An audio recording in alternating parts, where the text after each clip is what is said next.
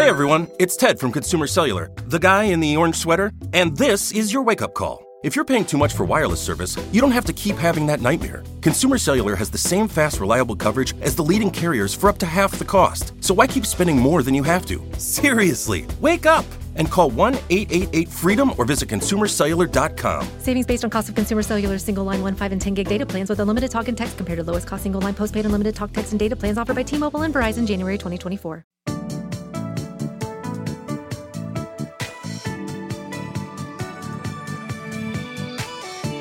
Today, we're joined by very special guest, your friend and mine, the one and only Jeff Grubb, who is now very well known for just being on the inside, knowing the, the stuff. So, we're going to ask him all the questions about the truth behind Nintendo rumors. People have questions about rumors, so we said let's just cut to the chase and go right to this guy who's at the center of this whole rumors universe. That's so, true. as they say, please look forward to it.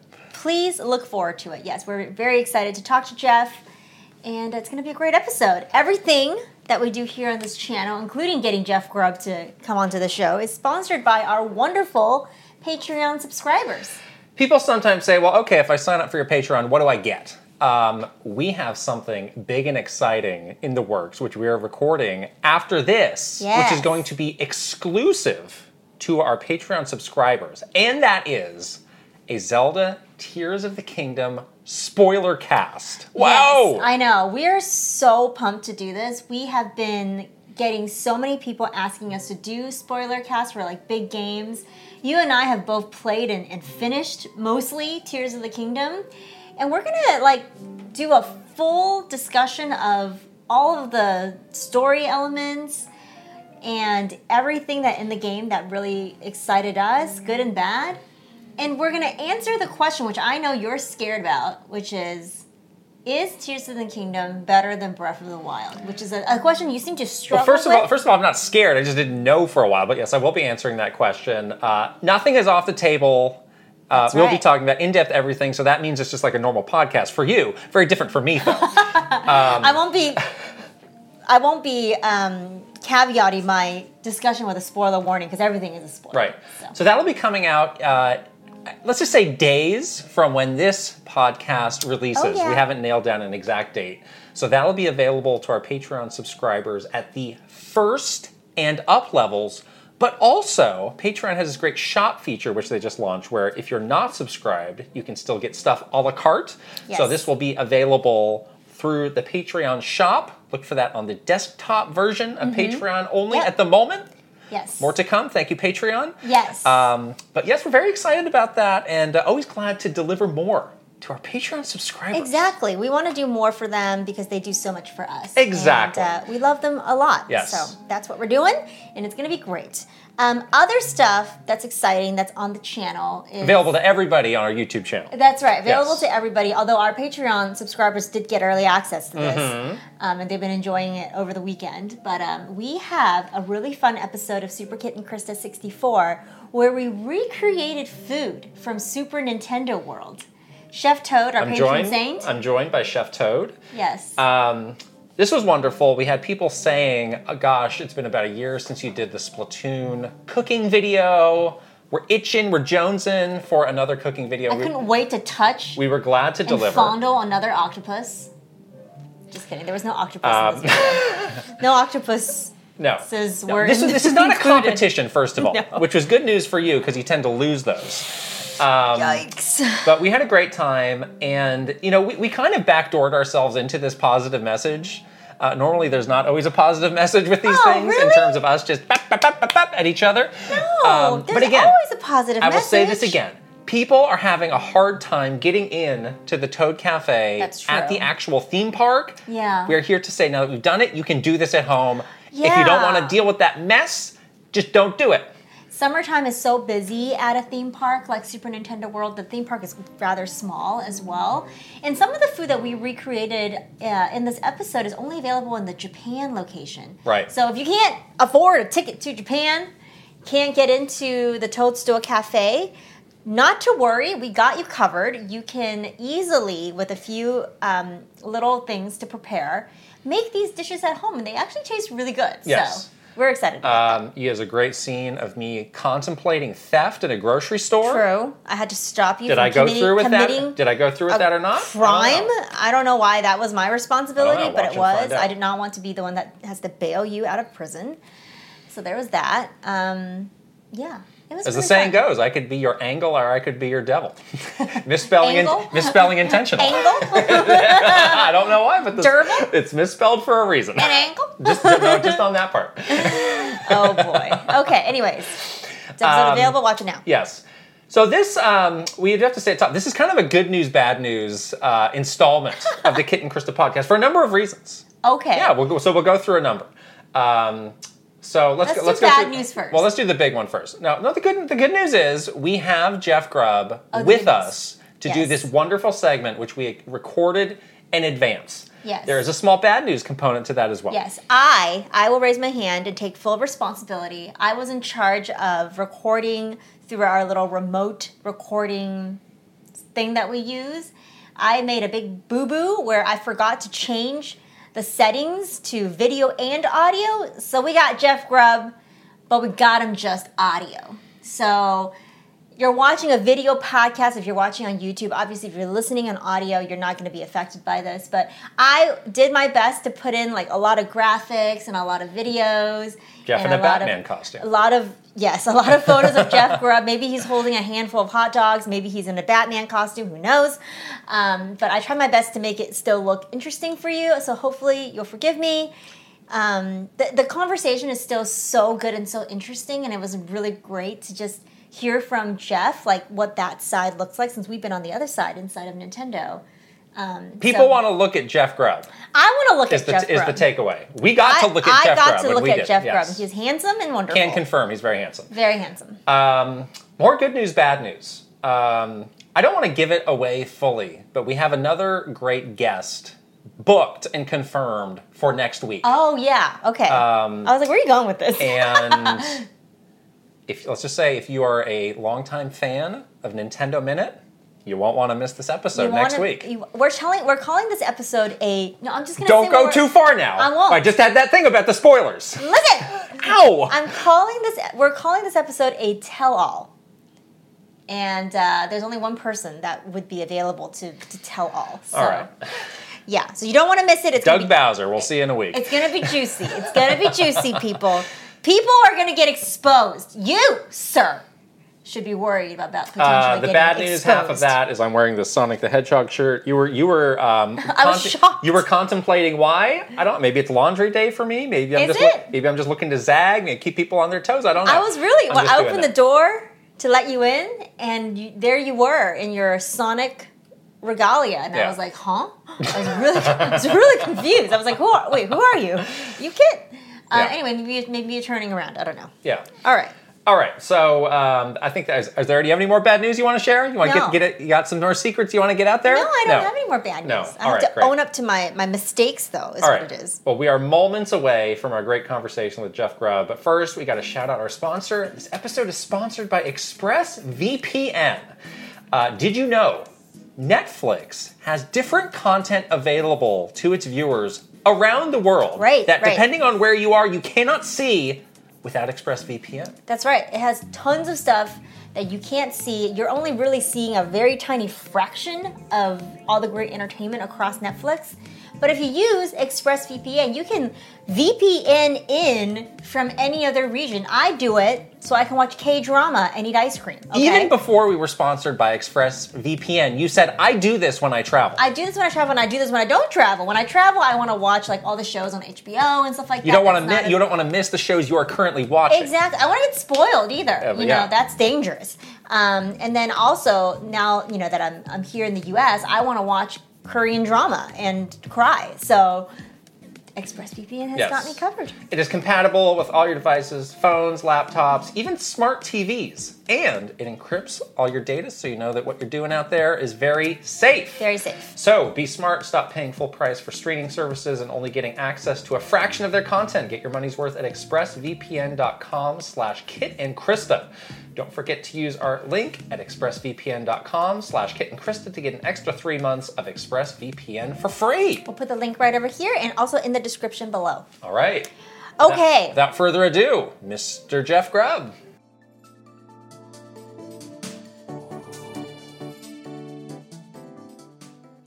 Today we have a really special guest with us, Jeff Grubb, the one and only. Thank you so much for being with us Welcome. today. Thanks for having me. I'm, I really appreciate it. This is fun. Our fans are always so interested in the world of video game rumors. We thought, well, let's get the guy who knows the most about that to talk about it a little bit. But you know, I was I was getting ready for this, and I was trying to think back of when did we meet for the first time, or you know, paths cross in the industry, and and it's one of those things where I legitimately didn't know. Do you know? I, I don't remember. It's it's been it was like a couple of times, but it's uh, n- nothing that was like oh well obviously that was it. It's just like one of those things like I definitely have seen both of you at events before, and then Yeah. uh, there were definitely com- times where it's like we interacted, but it's like yeah I don't I can't place it. I, I I saw you guys at Summer Games Fest, but Summer Games Fest for people who who, aren't aware, it was every five feet it is someone that you Yeah. so I'm like.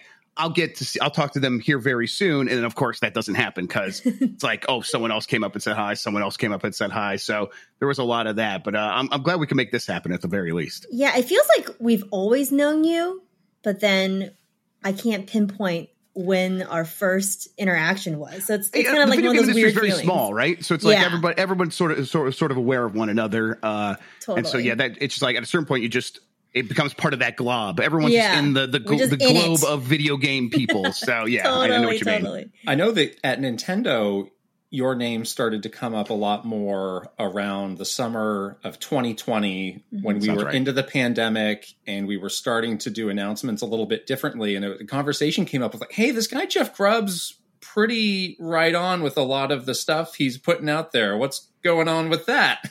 Yeah, Yeah. that was that that was- that was the year where it was like that that stuff really started happening. It was um that direct and that that March I think is uh, one, and that that was a fun because it, it didn't get announced early.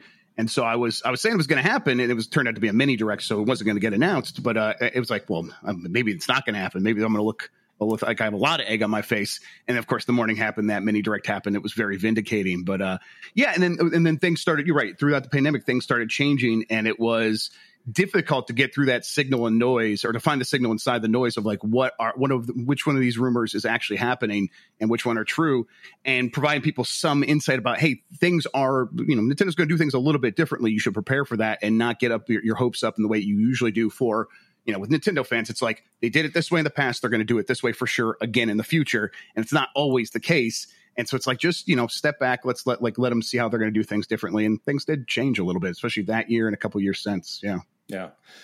Well, we'll get to all the rumor stuff in a bit, but I wanted to start just by asking, like, what what is your personal story of getting to where you are today? It's always so fascinating to hear about uh, the people's individual stories of the hardships or the interesting starts that they had. Yeah, it's um it's it's definitely a unique story, which I don't think is uh, actually all that unique because everyone has their own way into the industry. There, you know, people ask, "How do you get in?" and like, my I, I don't think any of the things that I went through is going to be all that useful to to most people. The the thing I usually say is find people who are going in the same direction as you are and work with them, and that took me a long time to learn that lesson myself. Um, I was just a fan of games and a fan of games media for a very long time. I grew up reading video game magazines. I was very much into game players and EGM. And I just remember thinking, I want to be among the people who do this sort of thing. I think they're very cool. The the voice that they've established for their publications is something that I'm interested in in how they accomplish that and uh, making it feel fun and making it feel like there is a community, even though it's just the page and the written word. And um, uh, that really attracted me. And when uh, I think oneup.com started. I started my own blog and I started writing about games on there and just kind of was uh, made friends. I made friends with a lot of people who are now in the industry. Uh, uh, Kat over at IGN, uh, Kat Bailey, she was Yeah. on there at the same time. Whenever I see her, I'm like, hey, one up, absolutely. And she feels the same way. Um, and it's, uh, I kind of went from there. And when uh, one up started to collapse around the time of 2008 and the, the financial crisis and all these magazines were closing, uh, a bunch of people who I made friends with, we said we should just go do our own thing, start a blog. We started that blog, did that for a while, started a podcast. It was nothing. I, I ended up writing for another site called Kombo.com, which is like, I always say it's like Kotaku. And then there was Joystiq, and Joystiq isn't a thing anymore. And then like you know 50 layers of nothing and then Kombo and they were paying me pennies for each story or whatever. Um, but it was fun. It was like experience. And at a certain point it's like okay I'm, i have been trying this for a while and i'm getting pretty i was getting older. I was you know i never went to school. I just was like i'm working odd jobs and that's my real day job. Uh, and i kind of had uh, uh, fizzled out. I'm like it's probably not going to happen. I'm probably not going to be able to do this for a living. Of course not. Like that's it was always kind of a, a dream. And a buddy I, I, I made friends with through one up and all, all this stuff uh, he's like, hey, do you want to come volunteer on Bitmob, which was Dan Hsu's site that he started after leaving One Up and all that stuff. And I like, yeah, of course, I'll, I'll do that. I'll, he's like, just write a couple news stories each week, just kind of keep content up on the site. And from there, I kind of like got mentorship, uh, which was the big thing. Uh, the people who had written those magazines that I read growing up were now editing me and I was volunteering. I wasn't getting paid, but the, the, like that mentorship was actually invaluable of having someone actually take time to try to teach you the proper way to think about writing stories about video games, the proper way to think about the audience. The lessons I learned then uh, are, are, still the guiding light for me to this day. Where uh, don't write for other like other writers, don't write for uh, yourself. Even write for your audience, and sort of everything else will work out. And uh, that's every time I've like sort of reset myself and thought about that it, things have tended to to work out. But then, yeah, I went to GamesBeat with with Dan Hsu when he left uh, Bitmob, and uh, from there, it's kind of been uh, where I'm at now. It's it's like just figuring out how to write about games, and then a, a couple lucky breaks, right place at the right time, make a couple of contacts. Again, right place, right time, and it, it's been it's been fun. It's been it's been interesting to figure out how to like cover games as things keep changing.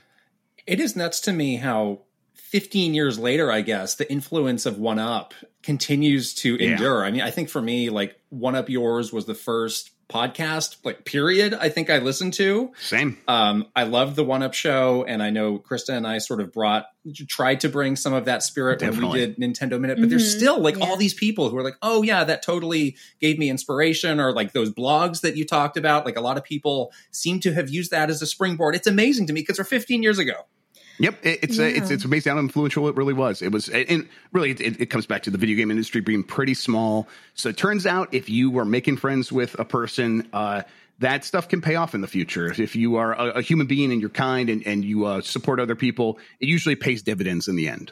I was just gonna say that too. It's like it, it's kind of going back to what we were talking about with Summer Game Fest. It's like the industry is so small; it really has like a different feeling than I think other any other industry that's out there. It's just got this real like friendship, you know, kind of family vibe to it. We felt that even internally at Nintendo, you know, so on both sides of the coin, whether you're a journalist or part of the community or part of um, a big publisher, it just feels like this weird, like family dynamic for better or for worse. But you're so right. It's like those relationships that you're building, um, they do really pay off. You know, when we left Nintendo, it was really, really scary, but we had so many people um, that we had relationships with and friendships with that really supported us along the way. And I think to your point, you know, those are the people that become sort of your guiding light as you, you know, make, make your way through through this wacky journey we call life or whatever it is. But um yeah, it really um is something I think that's really special to the the games industry.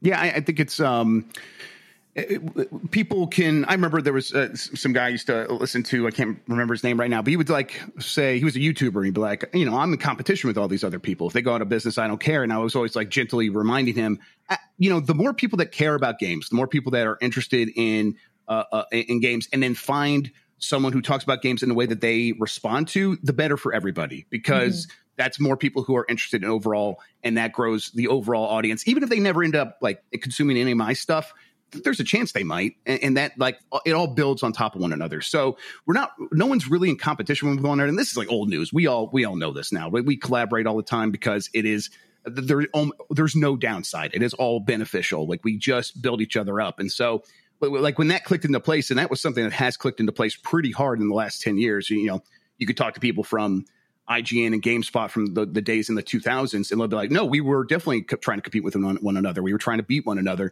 And these days, that that sentiment is like nowhere. No one talks that way anymore, and it's because we had this really realization that really the competition is not going to get us anywhere. Working together, getting more people excited about games, actually is the a good end goal because it helps everyone.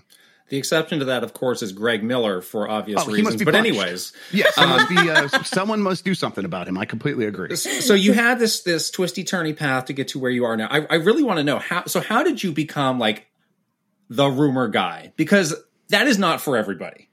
No, it's uh, it is. Uh, you you talk to other people who've like done similar stuff in the past. Well, it, it just requires like a certain amount of you know constant ear to the ground. Obviously, really great mm-hmm. sourcing through kind of precarious means at times. Yes. It, it's not work that everybody wants to do. Yeah, it's um it upsets my tummy sometimes. It's like where I'm like, I'll say something, I'm like, why did I say that? Like, eh, you know, even if I know it's it's well sourced and I and I have like all, all the you know the paper trail and I have uh, the evidence before me, things change. I mean, th- things have changed eh, on stuff I've reported in the past, and it's like all it does is get people disappointed, I, and, and, that's where it's like I, I try to uh, justify it usually as when I bring these things up, oh yes, a lot of times it is it's it's fun. Let's talk about games. Every you know, it's video games. It's um it's art and software, and the software part of that means that we're always looking forward because the technology is going to improve, and we all want to get excited about that. And I'm I'm the same as everybody else on on that stuff. But uh, for a lot of the rumors that that we bring up, uh, I, try to find a way to be like, okay, how can we use this to help people understand the way video game business works and how decisions get made and why something is happening and why other things aren't happening. And I, I, that's it's like you know we have these two sides of like people who play games, people who make games, and they don't always really understand one another, and they don't have a direct line of communication. And you can get people's attention with rumors, and then for that minute, you have like maybe uh, uh not everybody, and as this this typically happens where I'll say something and a lot of people just consume it through uh, uh, re- people repeating it in other places, so you know, YouTube and Twitter. But the people that have come to me, I'm like, okay, I have your attention. Let's explain why you know EA is doing this one thing, why they're remaking Dead Space. Well, they saw what happened with Resident Evil, and they they know that single player games and these legacy properties can build this backbone of the company. And like, here's this and that, and it's I find that fun. I, I think it's a, a job that uh, you know a lot of people weren't doing, and so it, it having the rumors is the definitely the fuel to that fire. Uh, but it's uh, it's you know it has to be something more, or else it, what, what will happen is what happens with a lot of people who get in the rumor game, and it is you get burnt out because it, you get one thing wrong, or or people uh, or people get mad at you. You're spoiling game announcements and all that stuff, and it's uh, it can be kind of harrowing after a long time for sure. How do you keep you know sort of that pressure at bay, and uh, what is your like keep calm routine because it, it, I feel like it, it's it could be pretty challenging to deal with that kind of sentiment every day from your audience. Yeah, it's um I think I've learned not to repeat everything. That's for sure. Mm. Uh, and it, this has been a learning process for me. I'm, I'm not like uh, there is no natural gift for this stuff. It is just kind of learning blindly as I go along, feeling my way through it. Uh, but I, I, think the the real thing is to um, you know be sure before you say things or, or, and and try to be as clear as possible uh, and give people the information and, and, don't and and don't do the wink and the nod. Um, the wink and the nod is something that is so dangerous. You'd be like, oh well, I've heard this and maybe this is going to happen and wink wink. It's like no no. Here's exactly what I've heard and here is uh, and, and, here's what I'm going to give you, and, uh, and, now you know as much as I do. Uh, and then if people want to speculate beyond that, well, I can't, I can't help you there. You're doing this to yourself now. Um, it still can be a bit stressful for sure at times. Uh, but uh, that at those at those moments, uh, that is when you unplug from social media.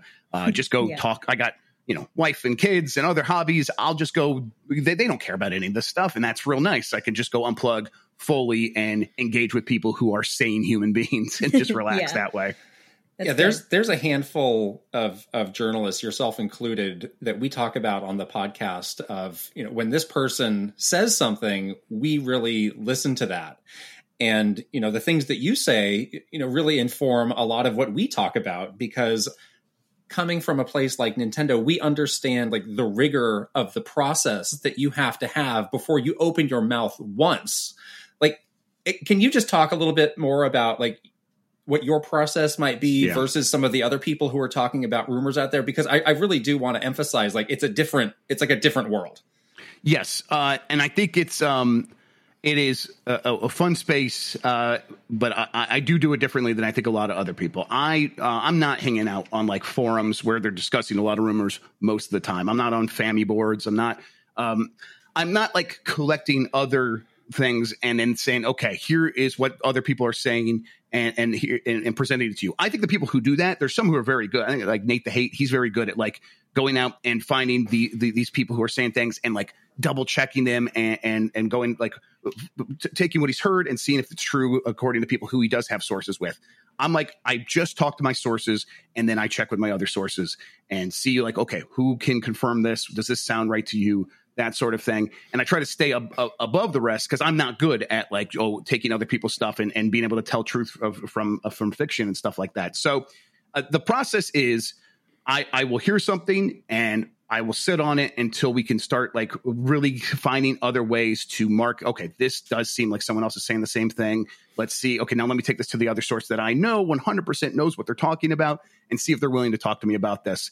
And, you know, that process isn't perfect as well. There are occasionally mistakes, and that usually comes down to uh, things change. Uh, and, and, sometimes it is just me you know, like stepping in it, but most of the time it is pretty it's, it's relatively bulletproof if i stick to the process and i do it the way that i uh, uh, that i intend to do um, but o- overall it just it comes down to you know there are people you can trust and uh, and if you hear something you can usually bring it to them and they're willing usually to keep you from harming yourself by saying something that isn't true and if they, I, if I bring something to somebody and they know hey that's uh, that doesn't sound right, they'll, they'll give me a warning and say, hey, that doesn't, you know, you maybe be careful with that one. And that's usually enough. And I'll just sit back because I don't have to say any of these things at this point. Uh, I don't feel the need to, to chase every single rumor. And that's nice. That's been beneficial.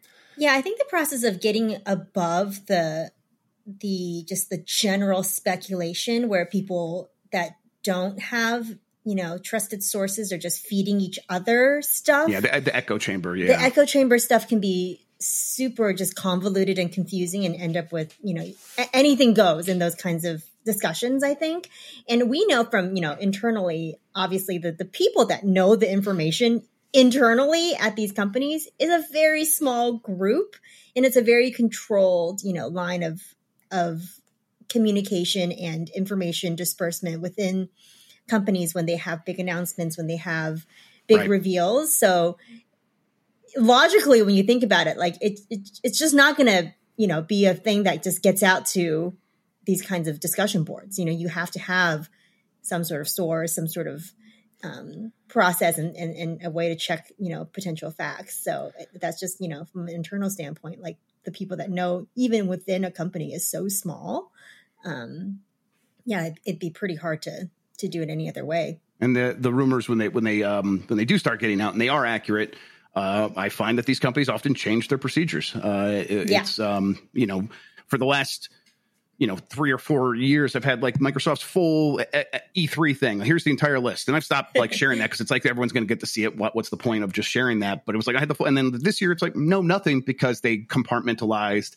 and only mm-hmm. a few mm-hmm. people really knew everything that was going to happen. It's like okay, they've responded to the leaks and now they're they're implementing yeah. more secure methods, and that's exactly what you're talking yeah, about. Nintendo yeah. went like leak crazy after 20 i mean i think it started even before 2020 but then it, it sure. went into like a beautiful mind like someone's in a room with like whiteboards and like some crazy yeah it, it, it got to to a place where it was just absolutely dominating every business decision and every you know everybody was like on edge all the time so i don't think that's good for the company either to like go to that extreme, you know, right. um, because it just it doesn't. It's okay. Like let's all take a deep breath. It's gonna be fine. Um, but yeah, that that was to your point of like companies are very serious about you know wanting to maintain that element of surprise and wanting to maintain yeah. the element of control over how their announcements are shared and changing their processes and changing up how they do things like to your point like you know that things change and they know that these these leaks are are um, something that they want to control. So yeah, that that def- does have, happen a lot, I'm sure. And and knowing the process that you have, even in the times where you do have a miss, there's probably still going to be some kernel of truth to it. So yeah. I remember, you know, you had to go out and make the mea culpa about the Zelda games, and I, I felt bad yes. for you because I thought, you know, this is probably still going to happen. I think there was probably, like Krysta was saying, some amount of layers around the timing that whoever your source is wasn't privy to, but mm-hmm. it, it, it, it all seemed to make a lot of sense. Yeah. It wasn't just coming out of thin air. and yeah, that's one where it's like um, I have heard about Zelda, the Twilight Princess, and Wind Waker HD for for years, a two pack. I mean, that, but this is years and years ago. Things change, so who knows what it's like mm-hmm. today? Uh, who, who, knows? I definitely don't. Uh, but uh, you know, I'd heard about that for a very long time, and then you get this other side of like there's some Zelda stuff happening, and and then it's like, oh, okay, this all matches up, and I, you know, we feel pretty comfortable saying this. And it was just a complete mistake, and, and, and at that at the, in that moment, but you're right. There's definitely still some, tr- and this happens all, all the time. I um gotten a lot of uh, trouble with the From Software community talking about Elden Ring uh, uh, for a while, and it was like providing you know information that that I, I thought was true, and then it, it, when when everything actually happened in reality, not many of that many of that stuff lined up. And then I you know I talked to somebody recently. And they're like, "Yeah, I worked there at the time, and everything you were saying was true. It was just out of date. It was just like we changed things a little bit. It's like, okay, yeah, of course, that's what happened. That that's how it goes. But that's you know, I, I still that's still my responsibility. Like I don't um I don't try to push that off. I still like that's why I do things like I, I apologize when I get things wrong because it's I, I do want to let people know I'm not going to just come there and be like, well, things change and that's an excuse for every single thing. When I do say something, I'm going to try to make sure that this is the thing that's actually going to happen because I know that's what most people hear when I say it. No matter how many caveats I, on, I add on top of things, what they hear is Jeff Grubb said this is going to happen. And so if that's what they're hearing, I want to be as sure as possible. And sometimes it's like it's a messy uh, things. This whole process is messy. I think it's messy on both sides of trying to track down the news and then actually trying to put out these games. Uh, there's got to be a million decisions that go into that. And so uh, I, I, that messiness requires a little bit of, of you know of, of, being a little bit careful on all this stuff and i want to like take that seriously well even internally it's a mess too yeah, so that's why you call it the game mess yeah that's exactly what exactly what yeah. it is yeah, that's, yeah. that's that name was like you know the name was playing on on uh, geoff keighley's game fest at the you know whatever summer game fest at the time but also it was like it was saying yeah like who, the companies don't know how to handle this. They're figuring this out on the fly. It Absolutely. is a mess. Like they yeah. they had one way of doing things for a very long time. They have teams in place that know how to execute on this one thing for a very long time, and now they have to figure out a whole new way of doing things, and no one knows what it's going to look like. So let's all just kind of figure it out together, and that's kind of where all that came from for sure. So I'm so curious about this sense of timing of knowing when is the right time to talk about something, and, and using your most recent um, sharing as an example that, that uh, you know on your podcasts recently about Zelda and Metroid. Like, was that something you went went into that knowing like, oh yeah, tonight I'm going to share this, or did it just kind of hit you in the moment of like, yeah, let's do this, let's have a bit of fun.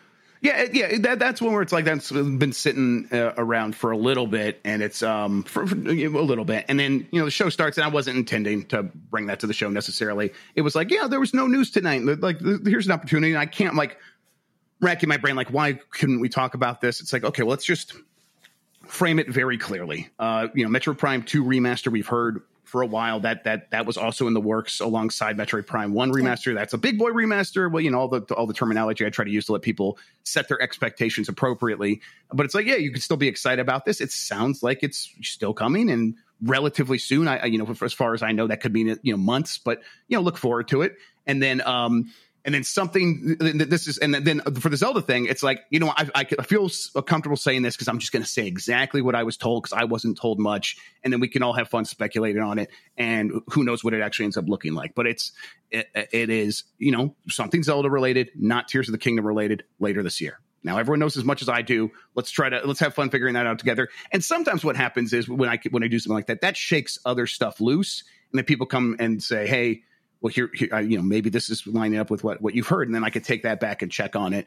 Uh, so it, it's there is no one right way of doing things, and a lot of times it does just happen in the moment where it's like, yeah, this is fun. We can bring it out there and kind of talk about this and create a little bit of news, kind of create some fun for people. It's a quiet time of year uh, for whatever reason. Uh, people are waiting to play Pikmin, and in the meantime, no one, everyone else is taking the summer off. So yeah, we can figure out some stuff to talk about here, but.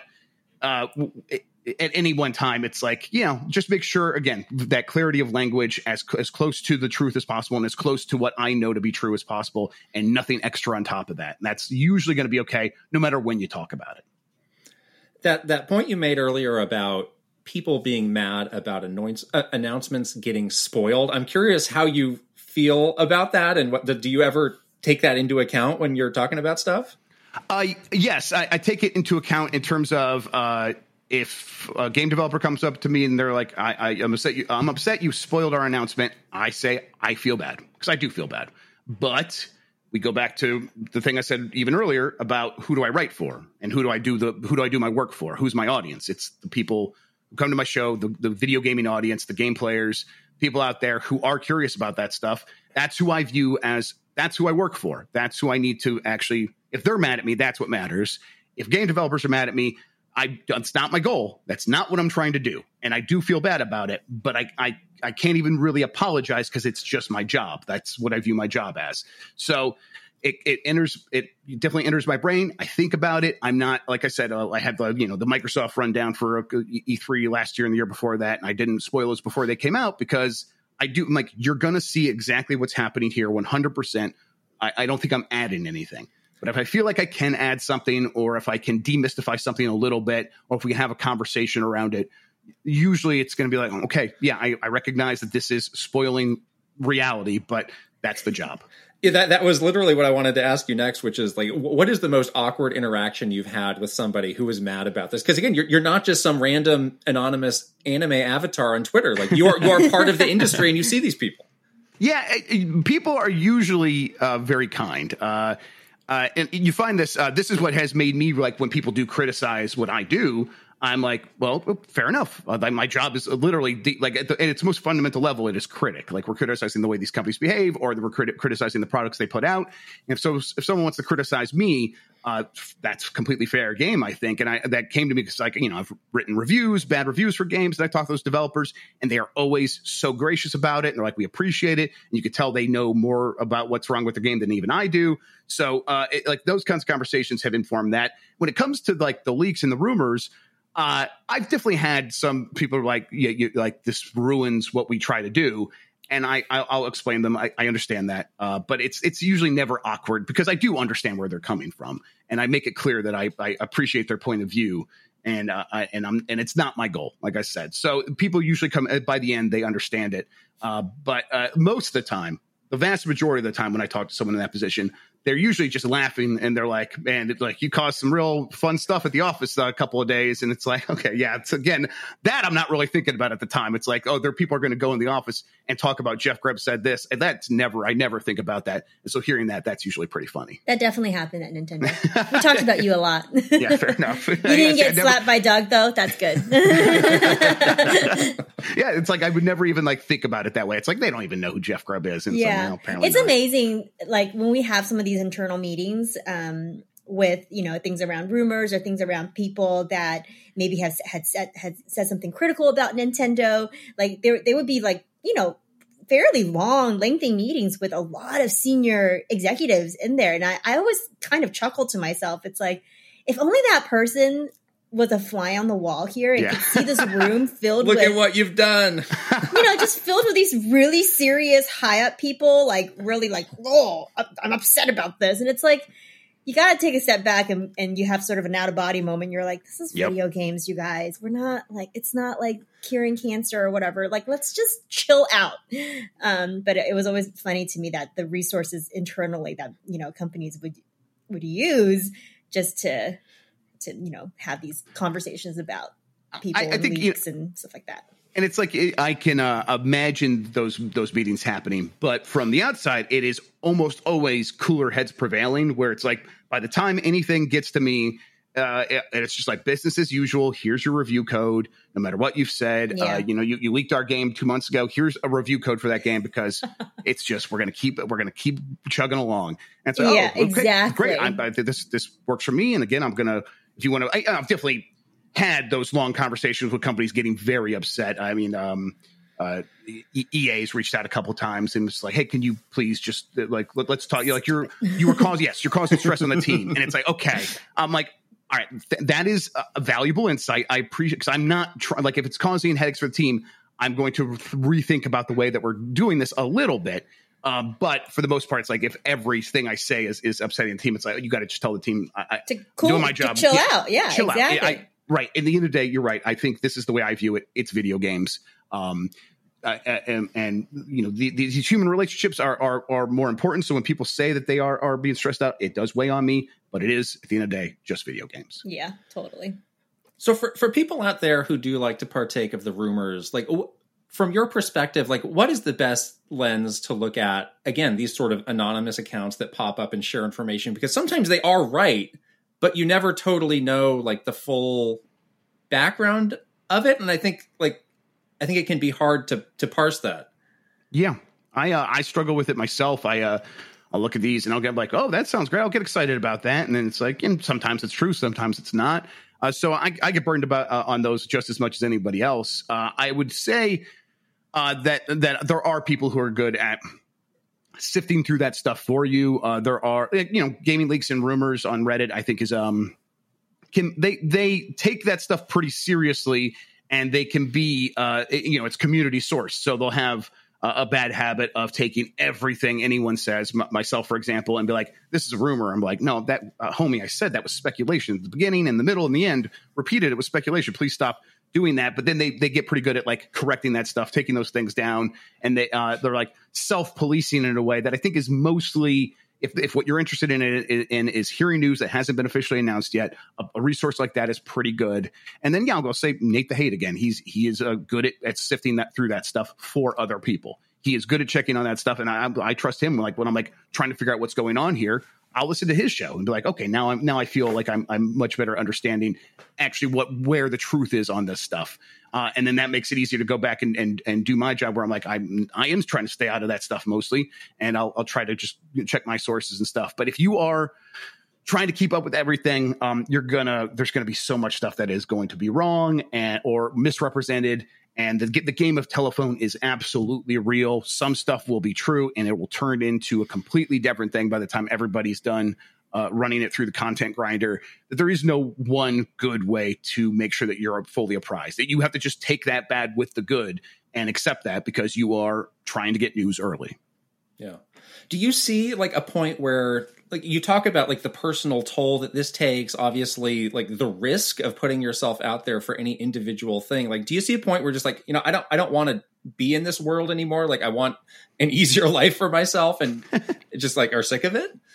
Uh, yeah, I mean, I definitely I've I've seen that happen to colleagues. I've seen that happen to other people who've been in the in the rumor space. They just completely remove themselves after a while because uh, it is what have you done for me lately? Uh, there are people who have their one thing, and if that one thing wasn't exactly right, they will fixate on and they'll remind you every time you talk about anything. Uh, and that stuff is uh, it's it's annoying, but that's also being online, and everyone deals with that sort of stuff in one form or the other. I don't think it's an excuse, but it's it's the reality. Um, but I, I, think I've already sort of tried to uh, not, not, branch out, but remind people that there's there's more to, to, what I'm doing. You know, I work at Giant Bomb now, and we we, we you know today we're going to go play Four Swords Adventures uh, together online and and goof around in that game. And there will be no rumors in that at all. It'll just be us being a bunch of idiots and having fun with each other. And that's the stuff we're doing during the week. And uh, it's the stuff I like. I, I like making fun content as much as I like talking about any of this stuff. I do like the the news side of it is is, is definitely my, my, bread and butter. It is the thing that I feel um, uh, drives me the most because I am curious in, about how the industry works. I am curious about the human decisions that get made. Um, but I definitely am like, hey, if I go a couple of months without breaking a story, I am not stressing anymore. And there was a time I definitely would have been like, what, it, like, what have I done for people lately? What is my value here? Are people going to care? Are they going to forget? And now it's like, you know what? I'm, I'm going to build an audience in a slightly different way or in a, in a parallel way.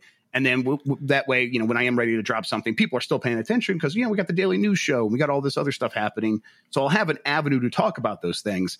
Uh, but, but, it's definitely cooled off. Where not, uh, uh, there was a time where everything, every time I would say anything, every reply would be like, "All right, what's happening with this? What's happening with that?" And there are still people who do that. But now these days, it's like people talking about the stuff we make, and that is maybe a little bit more fulfilling. You do seem to have um, a emerging talent with hosting where you know you did the giant bomb show at summer game fest for days and days and days where you seem to have yeah. Literally everybody at summer game fest except us uh, on the show thanks a lot that's why i was um, like i wish i would have talked to you guys i was like i was going to invite you and i never got over to you so darn uh-huh, yes mm-hmm. next time for sure though I mean, how how do you get through? Because I mean, that's something I would never want to do. Like that many hours where you you are sort of keeping on top of it all. Like were you kind of dreading that?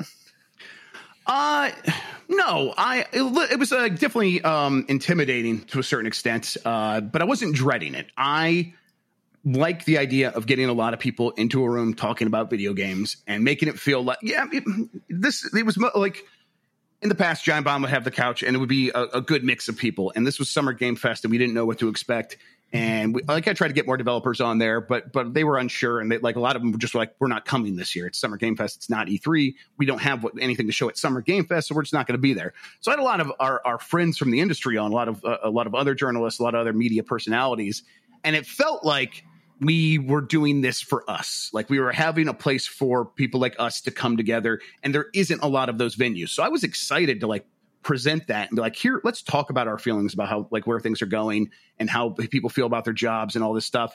And uh, it, you know, the nonstop nature of it was definitely uh, harrowing. Uh, like hey, six hours straight, three nights in a row, basically. Um, but I, I, you know, there's a lot of uh, great people that I, I'm like. I would get done with one panel and be like, all right, we got like 10 minutes till the next one starts. I'm like, oh man, look at all these great names that are coming here. I can't wait to talk to them. And it kind of just gave me the energy to get through it kind of with, with, with little issue. And then I work with so many people that are great at coming up with great bits and keeping things fun and keeping me on my toes and and looking down and see the the miserable Greg Miller just sneak on set and steal a piece of cake and stuff like that and kicking him out of here.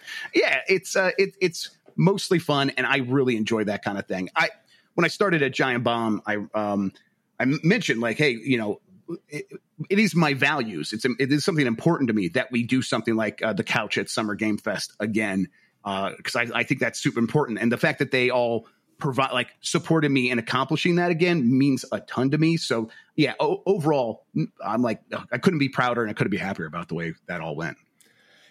I remember when we were at Nintendo, we would occasionally get approached to do the giant bomb show at E3. Yeah, I'm sure. And it, but it was always like so many caveats of like, well, we know that you guys don't you don't usually do this thing and we can have you on with some really sick there were like so many steps that were involved and ultimately the answer was still of course a no. No. Yeah. like do you ever does it still surprise you like you had phil spencer on and he was incredible and it's like such a non-traditional interview format and venue?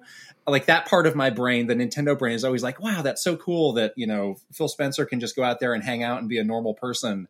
Um it, it, it this seems to be like one of the last few venues where, where that can happen yeah, it's um, but I mean, I, th- I think you you nailed it right with all, all those ca- caveats and going up the chain and getting everything approved. And if that if you have to do that, it kind of doesn't happen. So you know how we got Phil Spencer on on there is I talked to Phil directly. I just said, "Hey, Phil, can we make this happen?" And every time we would run into a problem with uh, you know that that chain of command and getting everyone to approve something, and there was always something.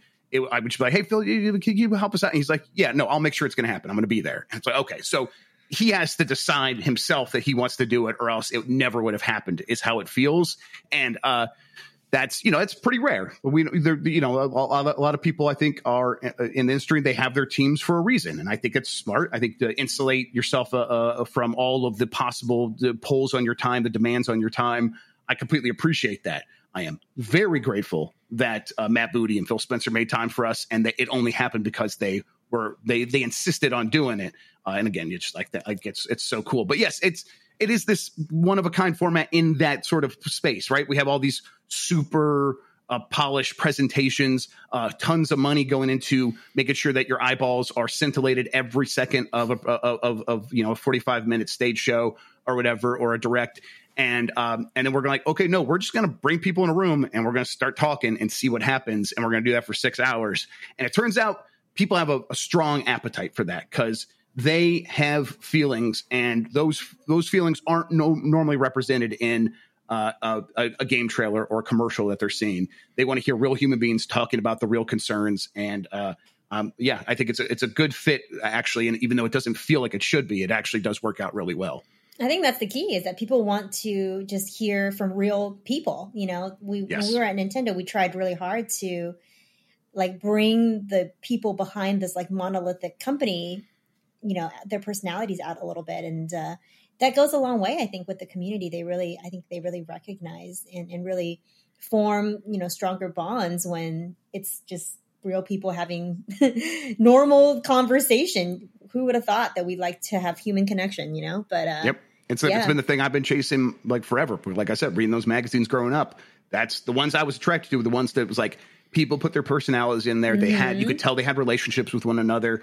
And when that when that shone through, it'd be like that is the human connection. I, I mean, playing video games, I, I talked to to Steven Spohn about this uh, from, from AbleGamers, and you know, he's like, I, "What? Do I, why do I play games?" And I'm like, "Well, I don't know. He's like an escape." He's like, "Yeah, it's what everyone says." It's like, no, it's a social currency. I can talk. I can play a game, and I can talk to my friend about it, or we can play a game together. But even if it's a single player game, I'm still I have this common experience that I could share with someone else, and the and it really doesn't. I don't cash that in until I have those conversations, and I'm like, yeah, that's 100 percent how I feel. Well, Jeff, you have the Kit and Krysta seal of approval. If people want to track you down on the internet, where can they find you? Uh, and uh, likewise, you, you, you have the same for me. Uh, I am Jeff Grubb in most places. Jeff Grubb on Twitter and Blue Sky and all these other places. Boy, I God, it's a it's a mess. That's a mess now. Um, I'm, I'm, on Twitch, but really, you can find me on, on Giant Bomb, uh, giantbomb.com. Uh, we do uh, uh, Game Mess mornings, Mondays, Wednesdays, Thursdays, and Fridays, and then we do the Bombcast on Tuesdays. Uh, and that's uh, uh, the Game Mess mornings is a daily news show, and it's just us catching up on what's happened, and it's a lot of fun. I really enjoy doing that. I've been doing it for more than a year now and I, I wake up every day when when I have a show and be like, man, I can't wait to talk about games again. So that's uh, the kind of energy you're looking for. I would really appreciate people tuning in. And uh, thank you guys for having me. This is this is fantastic. Yeah, thank you so much for hanging out with us. It was so cool to learn about all that you do. You're doing so much, and um, it's just fascinating to hear from you since we've been on the inside and we've lived the other side of of that coin. And it's just amazing to hear. You know, can I ask you guys one quick question? Yeah, uh, do, you, do, you, guys do you guys know the name Mike Minotti? Yeah. yeah. Okay. Okay. Uh, it, was he ever discussed uh, regarding cat shines and uh, spoiling that in his re- uh, in his review? Oh, because that's what got us put into Nintendo jail, and we weren't allowed to get review copies after that. Yeah, I do remember that. There was a broken embargo. yes, it was. yeah, but I think that that embargo was worded really. Con- it was a, a, little bit confusing. Here's here's the truth: all embargoes are worded really confusing. No, but the Nintendo ones are a special breed of confusing. That's true. That's true. I think I may have worked on that embargoes. I'm really sorry to Mike Minotti if I. And now he's notable for wearing a disgusting RoboCop costume. So congratulations yes. to Mike. exactly right. We that's it. All serves him the right. End. Then I'm not. Dang, I, dang, yes, yeah, exactly right. Exactly. Yes. Awesome. Well, thanks again for being here with us. We loved having you. Hopefully, we'll get on Giant Bomb at some point. You yes, know, we'll, we'll be waiting. Yes with bated breath for our. And if you guys ever want to like host Game Mess mornings with me, let me know. I would love that. That sort of thing. That would be great. So uh, open yeah, invite. Yes, we're there. One hundred percent. Fantastic. Thank you.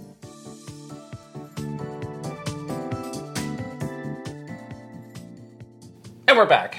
You always surprise me when you do that. Every time it's like, when is it coming? When is it coming? well, it's when the interview ends, Krysta. When it's back. Then we come back. okay. Um, well, that was a very interesting and enlightening conversation. Yes. I love it because again, we were on the other side when we were inside of Nintendo. Jeff was just kind of getting pretty well known for thorn in our sides. Not really, not our specific sides, but the sides of some people, we were always pretty like even keel when it came to this kind of stuff. I think a lot of people had like panic full on at Nintendo when it comes to rumors and stuff and leaks. Um, but yeah, it was just so interesting to hear Jeff's perspective and how he approaches it. He really does have such a um, informed way of going about all of this stuff, and it is it's a tough job. We will have him back. Yes. Um, onto the games we are playing, which is quite a packed list this week. Oh boy, yeah. And um, I gotta say, we are juggling a lot of games right now. You I and I. Okay about it though. And they're the games we're going to go through today. There are a couple games that are under embargo that we will be talking about. I think next week we can talk about some more of those. Yeah. And it just keeps coming. It's an av- it it's a game avalanche. It's an avalanche. I'm, I'm glad that we're not lacking for games because I think if I had a hmm. choice, I definitely want it this way. The over, okay, you know, the over. Um, overly exposed to a lot yeah. of games right now is it better than not having any than a dry spell um, but yeah let's go through them you have you have pikmin 4 yeah, start with, start with your list. favorite game pikmin 4 um, so we did stream this um, late last week, or basically immediately when it came out on the eShop. Um, I had a great time with it. I don't know if you did, but I have continued to play this. That that is a good sign for this game, where I have so many games to play, and it's like every night I sit down like, well, what, what's it going to be? I've been going back to this game. Good. Um, that's and, great. And not feeling like I have to or anything. It's like no, I, right, I, really, really, want, want to. I want yeah, to keep that's going. Good. That's really good. It. And I have continued to enjoy it. So um, it has been interesting to see some of the more Pikmin diehards out there get really deep into this game and analyze it and talk about what they like and don't like. Um, I'm obviously coming at from a much less experienced with the series perspective. Mm-hmm. Right. I've played every Pikmin game. The only one I've finished is three. Um, so I do have a different perspective, and I've seen people saying like, "Oh, it's a little bit on the easy side," or you know, "Uh, I don't know if Mm-hmm. It I. seemed hard to me when we were streaming and you were playing. I thought it was pretty challenging, but I So- guess the diehard fans might feel different. Well, so when we did that, so after we picked up where the demo left off, Right. and I immediately Went to, like, a n- there was brand a, new area. There was a new area available, but I still had a lot to do in that first area.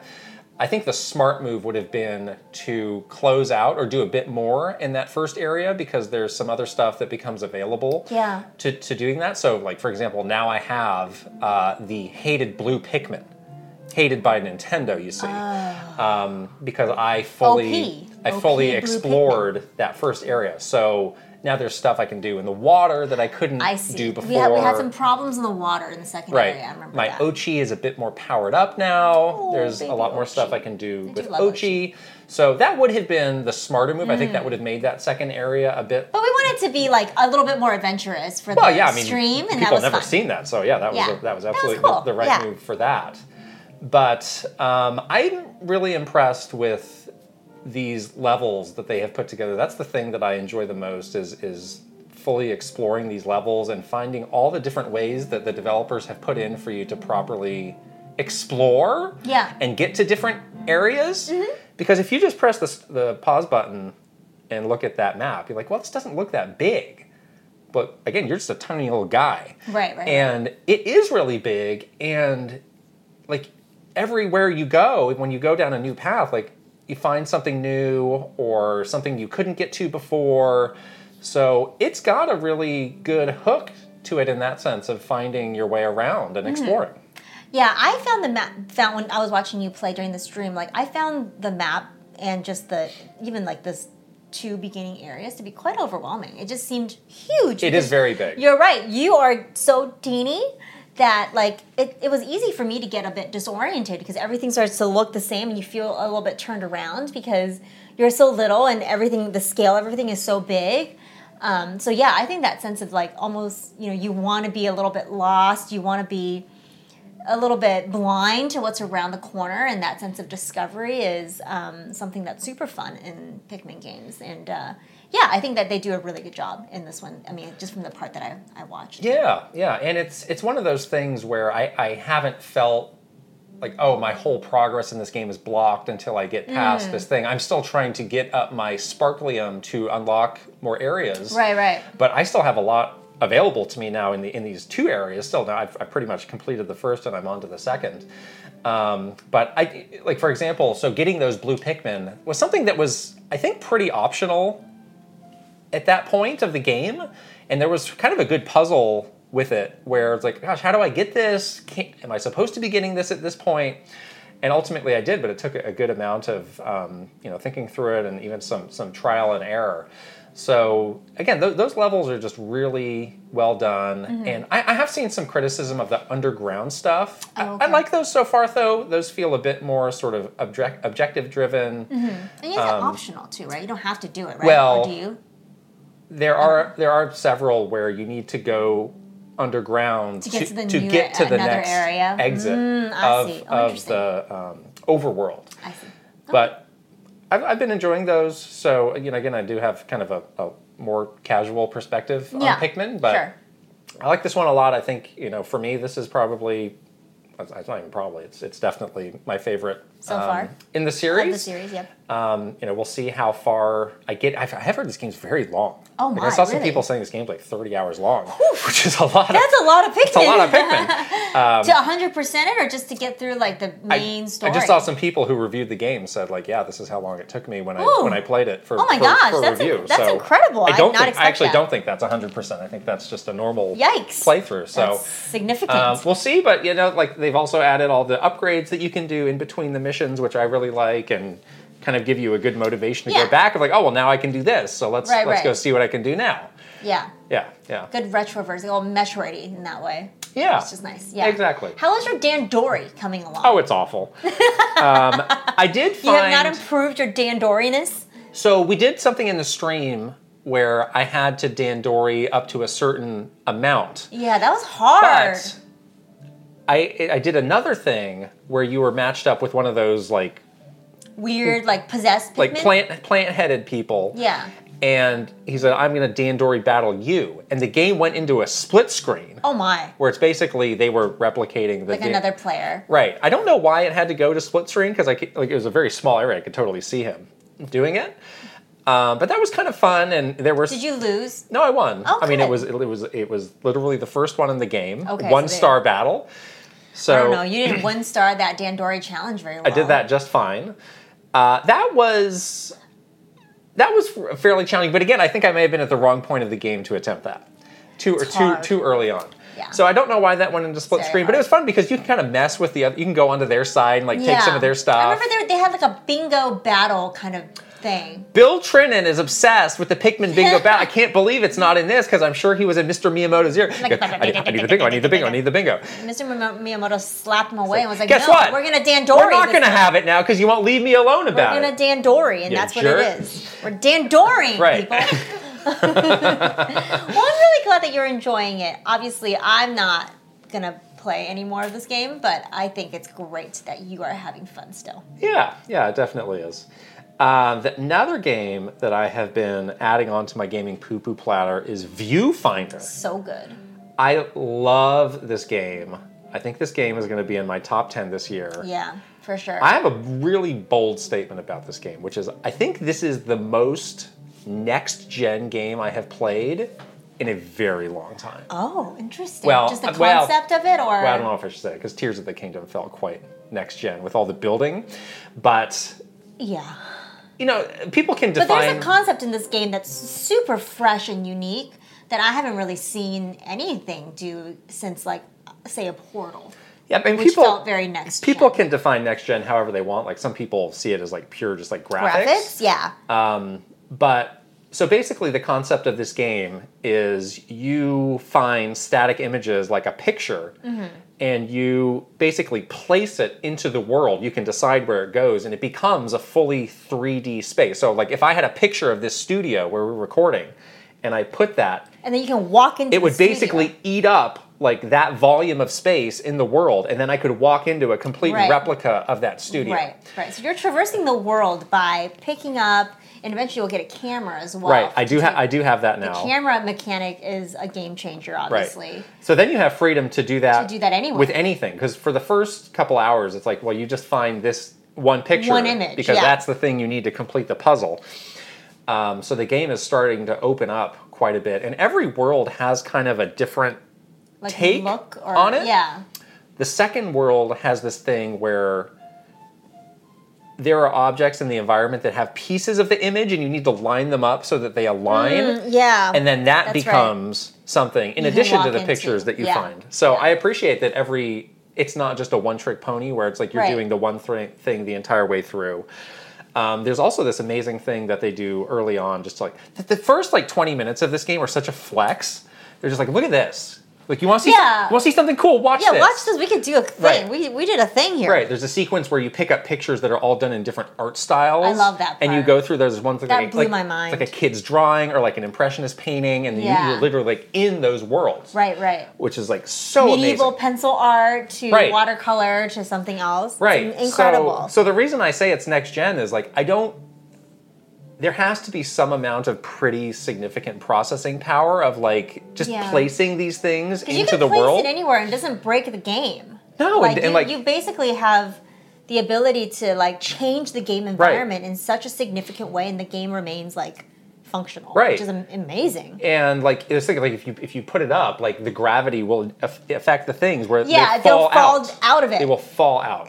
People were they're saying that the devs were saying that they, people were speed running it Yeah. by putting the pictures in like weird at weird angles to get the you know the things that you need to fall out and land right where you Mm-hmm. Totally. need to. So you can do so much. You you're you can be so you have such creativity in how you traverse this world. Yeah. It's really it really This is game incredible. seems like a testing nightmare. I don't know how you would test a game like Yeah. this where you have so many possibilities. But yeah, so you have, you know, again, I, I'm sure it's taxing on the hardware to be able to just change the world like that. Yeah. But again, you have this new idea that I've not really seen any other game do. Um, so you combine those things together, it's like, yeah, this is really a fresh like this is a game that I would show like your friend who doesn't play games. Totally. Like this this game will like mess with your mind. You want to see something cool? Or Check like you out. show like like an art museum this game. Like you put this game in the MoMA and it would oh fit Oh in so well It- with it that. really would actually. It would just feel like this incredible display of like human creativity. Right, You know, right. which is yeah. Then I, I I think to me, if we're looking at it from that lens, it Right. absolutely feels very next gen. Yeah, so there is like kind of an overarching story to it, but the game is done in these like pretty bite-sized puzzles, which I like, which I like because you can really get on a roll with those and like feel like you're in a groove. The story, like I kind of have a handle on it. I think there's more to be revealed. Um, there is kind of like an Assassin's Creedy twist. Yeah, like an animus type to- of thing to it. to what you are doing, which was interesting to get revealed because when we saw this game in preview, like they did, they weren't really talking about that. So I'm curious to see if the if the story ends up being substantial or not, but I, I kind of don't care either yeah, because like the gameplay is so intriguing. the act of doing it is yeah, so exactly. good. I also don't want to uh, like this game looks really nice. It does look nice. It's it's a bit understated, but it's super clean and like all this, like the It's very crisp. the colors Mm-hmm. and just kind of the vibe that it's able to uh, convey is really good. So I strongly recommend this game. This game yes, is amazing. It is amazing. It's on a PS5 and Why haven't you been playing this game? You have this game too. I've been playing it a little bit, but I, I I have definitely been prioritizing my console time to Final Fantasy. All right. Let's move on to that then. Yeah, yeah. 'Cause I have a dilemma with this game. Um, I know you've been playing more of Viewf- Viewfinder than you have of Final Fantasy, it seems, recently. But um, yeah, I've been, you know, going right along with Final Fantasy, and I I did over the weekend because I was I was also trying to like do some game planning with all the games coming out and, and all that stuff and i did like try to see where i was chapter wise and i'm pretty close to the end honestly so Oh. i'm only like maybe about five chapters away the chapters aren't Yeah. super long Yeah. Hmm. so i think i can wrap this game up in the next week and a half or so okay. um, but yeah, I continue to really love this game. Again, I was really scared that towards the middle, people say this game falls apart. It's not fallen apart yet for me. I'm still enjoying it quite a bit. Um, I'm enjoying one thing that I really like so far is the pacing of this game. Like usually, you know, these very narrative-driven games, I feel like can have um, moments where like it's like too much action or you're doing something for too long or it's like too much downtime. I do feel like this game does that part for me pretty well. Like I did do a very very significant boss fight that took me like 30 minutes to beat the Wow. boss. So it was quite the feat. And that whole night that my, you know my, my whole night of gameplay that day was like just nonstop battling, like leading up to the boss and then doing the boss fight. And then the next night when I went back to this game was like the most like chill, just like go back to your hideaway and like have some of these conversations and they they put you on a few quests that really felt sort of like tea time in, in Fire Emblem games where you're getting to know some of the characters and you can you get to choose like which character to take with you on your little like you know your little errand that you have to run and um, and you know you just basically have these like nice heart to heart conversations with these people. And it just felt nice to have a little breather after this big like crazy boss battle. Um, so i really like that about about the game so far. Like i, I found that they, they do this a lot where it's like a big you know chunky gameplay battle sequence and then you have like a little downtime. I think i'm getting into the next chunky battle sequence though because some significant stuff happened in the story um, so I'm really looking forward to it. But I, I don't know where where it falls apart. People said it is in the middle of the game. I'm, I think I'm in the middle or past it. it. Didn't seem to happen for me, so I don't know what the deal is. But I'm still really enjoying it. Yeah, I wonder if that may have been that second time skip. Maybe Oh. maybe people found that to be disorienting. We, we did talk about how like getting reoriented with the story after that can be a bit of a handful. Yeah, So I, I don't know. You're further ahead than I am. I think it's fine because you have the nice lady that can explain to you what was going on, like the Game of Yeah, Thrones lady. yeah. That's like it shows you the map and then like gives you the little little Right. overview. I do have to pay very close attention to those when the lady Yeah. talks to me because I'm like, focus. I need to know. A lot of going arrows on a there's map. A, a lot of like arrows. There's a lot of like this region and that region and this person and that person. Slow down, lady. I don't mind it. Maybe I don't know. I'm a history major, so I really like this kind of like like this kind of nonsense, like yeah. this kind of very dry historical facts and figures. Mm-hmm. Like I, I quite like it. So I thought it was I, I like it. I don't I don't mind the time jumps. There All was there were some really like heartfelt moments in the last little bit that I played. There were some humorous moments in the last little bit that I played. I like how the game doesn't take itself so seriously. There's a lot of characters that are kind of almost like comic relief, you know? And even though this game has a very serious storyline, there's moments where it's like very anime and the, the facial expressions of people. Like I literally was like laughing out loud at some of the the more like humorous parts Yeah. of the game. So I don't know. I think it's pretty good. So just me. Don't make me regret asking you this. Have there been any other major characters getting offed in your latest couple sessions? No. No. Okay, say no more. Yeah. That was my, I, I my did. question. I did get. I'm a little worried about how this game is going to wrap up because there's so many characters that I have such a deep attachment Yeah. to now, and just want them to be okay. I did look up. Torgal is going to be fine. You had to look that up? I looked that up like way in advance because I was, you know, what, I would, always, what, would, what would you have done if the answer was no? I would have stopped playing. oh, no. I looked up doesthedogdie.com, which is my favorite site to make sure that doggies and, and animals are okay in games and movies. And Torgal is going to be just Now- fine. Now, Torgal is fine, but in this game, you do fight a lot of random dogs, though. but they're like all messed up, so it's okay. Well, no, a lot of them are like, oh, they're just like the, the, the you know, warhound of the But they're opposing. messed up looking. They're like zombie hounds. I just think like game developers should like take like you know Like in Tears of the Kingdom, if you can to, like, remove if you can remove the spider like have a thing it's like oh you don't want to fight a dog just like Okay. take that out. I would. That's I mean, a good they, option If they let for me people take like out, yourself. I would have taken it out. Yeah. But I don't. I don't really like. I'm so attached to Torgal that I'm. I'm like good. Like he's just. Right. uh, he's enough for me. All right, I'm not totally sure I understand is perspective, best, but is the best. Like we have to do the game of the year, like best companion again. Well, this year we really will. Torgal. Yeah. Oatchi, Torgal, who There's a else? I'm lot sure of- there's I'm a sure lot there's of- plenty. Great doggy companions, um, or- and just great companions Yeah, in general. yeah, So, yeah. anyways, I am gonna finish this game, and I really like it. So there's that. Great. You, Well- though, are, are are asking yourself some Well, questions here. So again, the games are continuing to pile up, and of all the games that are on the docket and are in the future, like this is one where it takes like the biggest chunks of time to play.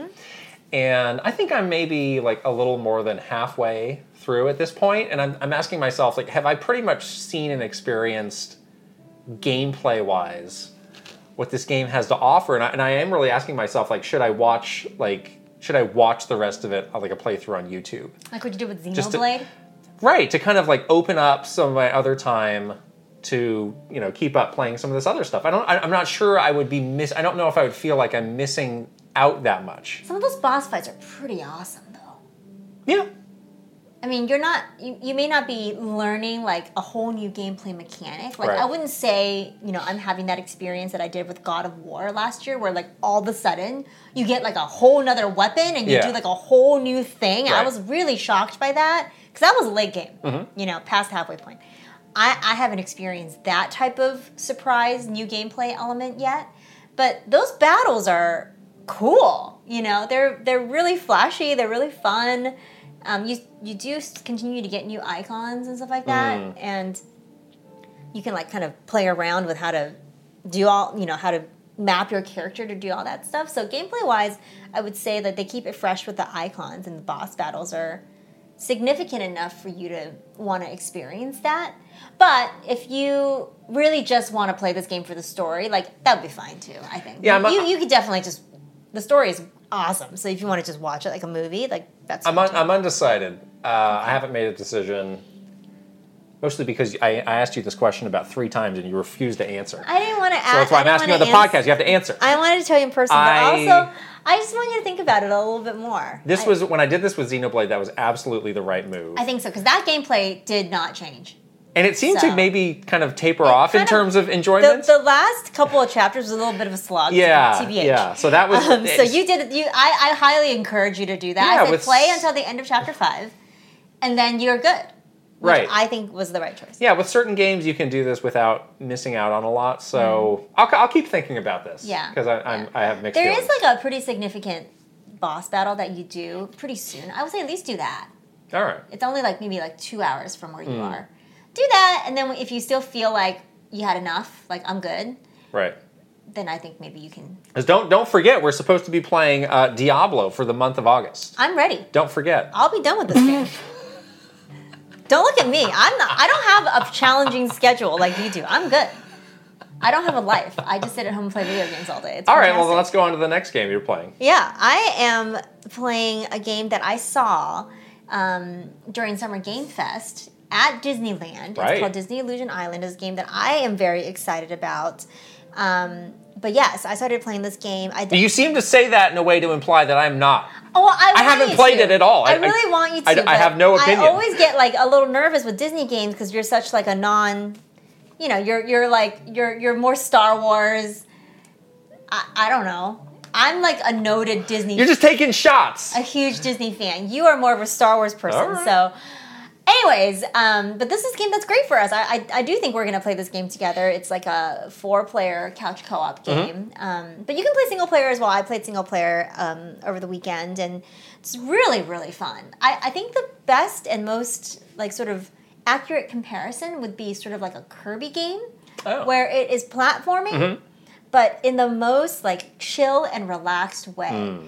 where they they give you a lot of abilities to kind of give you some leeway in, in how you traverse the world you actually can't even like kill any enemies there's no killing at all in the game you just like avoid them just jump over them So what if they what if they knock into you? What happens? you lose a heart but it, the respawn is like pretty forgiving Can can well. you die? you don't really die you just like port back to the last little like checkpoint Okay. Yeah. There's no like game over or anything Yeah. like that. Yeah. Um, We're done with game over. I am so need- we don't done need with game game, over over. anymore. Yeah. Yeah. the- the- Lives. Doesn't, doesn't add add to any value. It's not 1987 anymore. Exactly, I agree. Um, it's really cute because you play as so there's four characters: Mickey, Minnie, Donald, and Goofy. Each one of them has sort of um, similar uh, uh, abilities, but slightly different as well. Like I just learned to do the wall jump, and Minnie's wall jump is like she has a little like a little grappling hook, Oh. and she grapples onto the wall. Yeah. But like Goofy's wall jump is like a different little element, and then there's also like a little like long jump that you do. Like Minnie um, makes a little paper airplane and sits on top of it, and that's how she does her long jump. But like Donald has like a rock, like a firecracker. Okay. Um, so they, they do a really good job like making the characters match the power ups, which is really fun. Um, the art style is really beautiful for this game as well. It's like really unique. Um, when we were previewing Looks kind of like game- old old timey. Exactly. Right? I was gonna say it has more of like an old timey kind of like classic Disney look. And when we previewed this game, um, we were at Disneyland, which was really cool. And they were like, "You guys should go to Toontown because the art style is very much like inspired by Toontown." And it, it totally they have a new ride that just captures this art style so well. You really feel like there's like connectivity between you know Disneyland and the game. Um, but yeah, I'm loving it so far. It's so cute. I'm playing as Minnie right now, but I want to try some of the other characters. I think you and I should play some co-op together. But it's really great. I really Yeah. love it. Nice. You oh say okay, so we have to explain this. So last week It's you were talking about how you were playing Dordogne, but you had hit a game-ending bug. I did, and then I thought it was just me. So I, after we recorded the podcast, I gave you my Switch, Right. and I was like, "Can you just try? Maybe I'm just not hitting the button Right. correctly." But it, it wasn't me. But then, literally hours after we recorded that episode, they tweeted out that they had a patch ready for that very bug. It was amazing. I couldn't believe that. I couldn't believe it. So I updated my game immediately and I finished Dordogne. Hmm. Yay! I'm so glad because I was really sad. I was definitely going to watch the ending on YouTube because the game was so good. But I'm really glad that I was able to finish it on my own. The game was so good. This is such a great summer game. Like two hours ish, really short, but just a, a great story and the most like mind blowingly beautiful art style that I've ever seen. I like that they put more rain in this game towards the end because the rain effects of this game is like next level, blow your mind amazing. Like, I don't understand how they're doing it, but something about the combination of rain with a watercolor you know, art style, just like that bleed effect with the paint. Um, oh, it is so beautiful.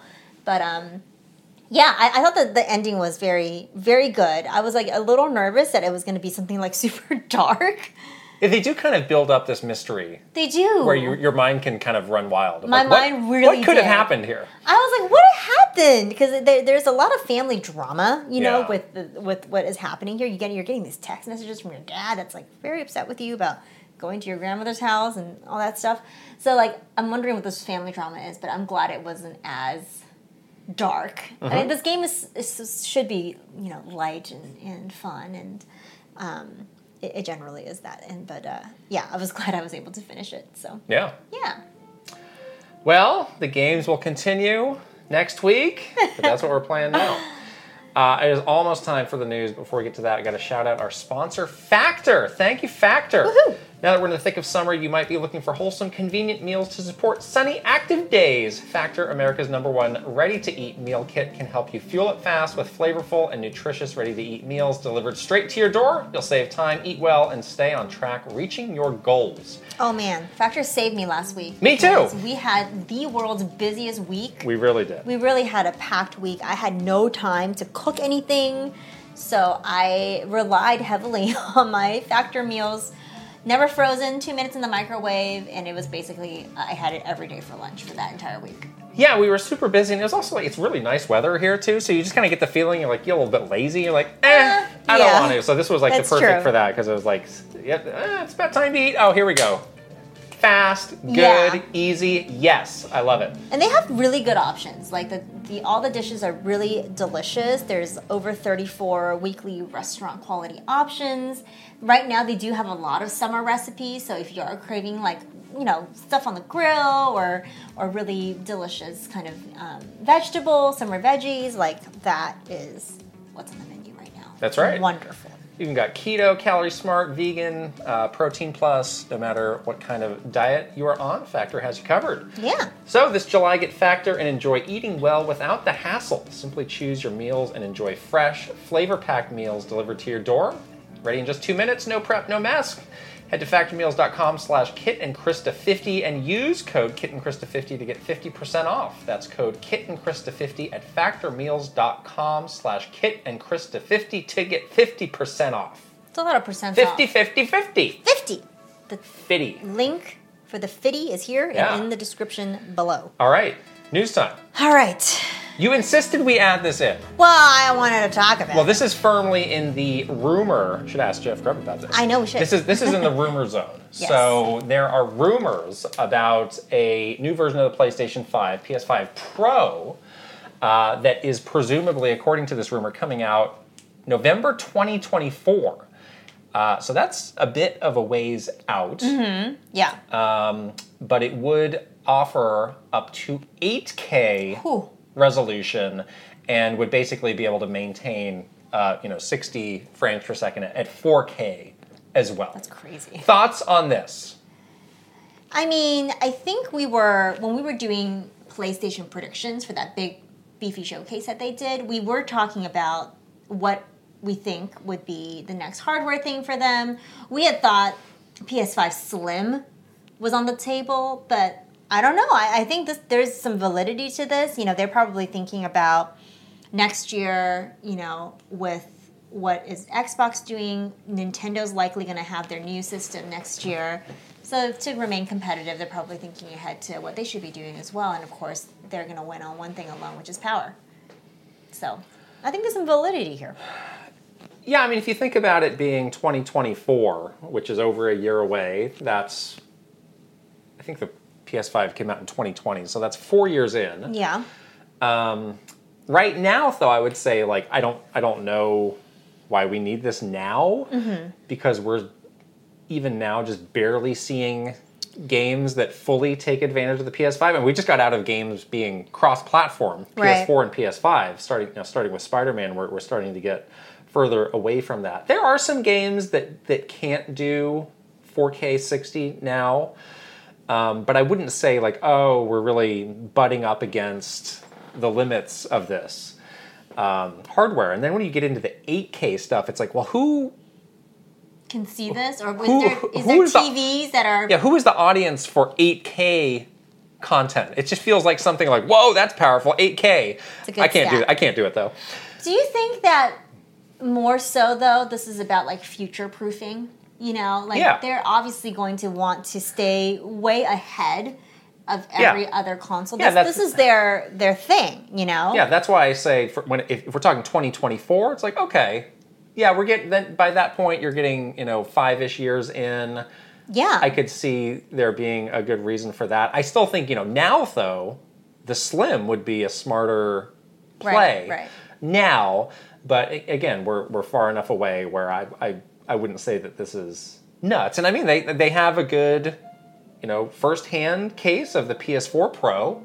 Um, being a way to sustain the PS4, and the PS4 went on to sell a bajillion units. So they do they do know what they're they're doing with this, and again, they have a good roadmap for a, a pro version. Even though I'm I'm probably not the market for it.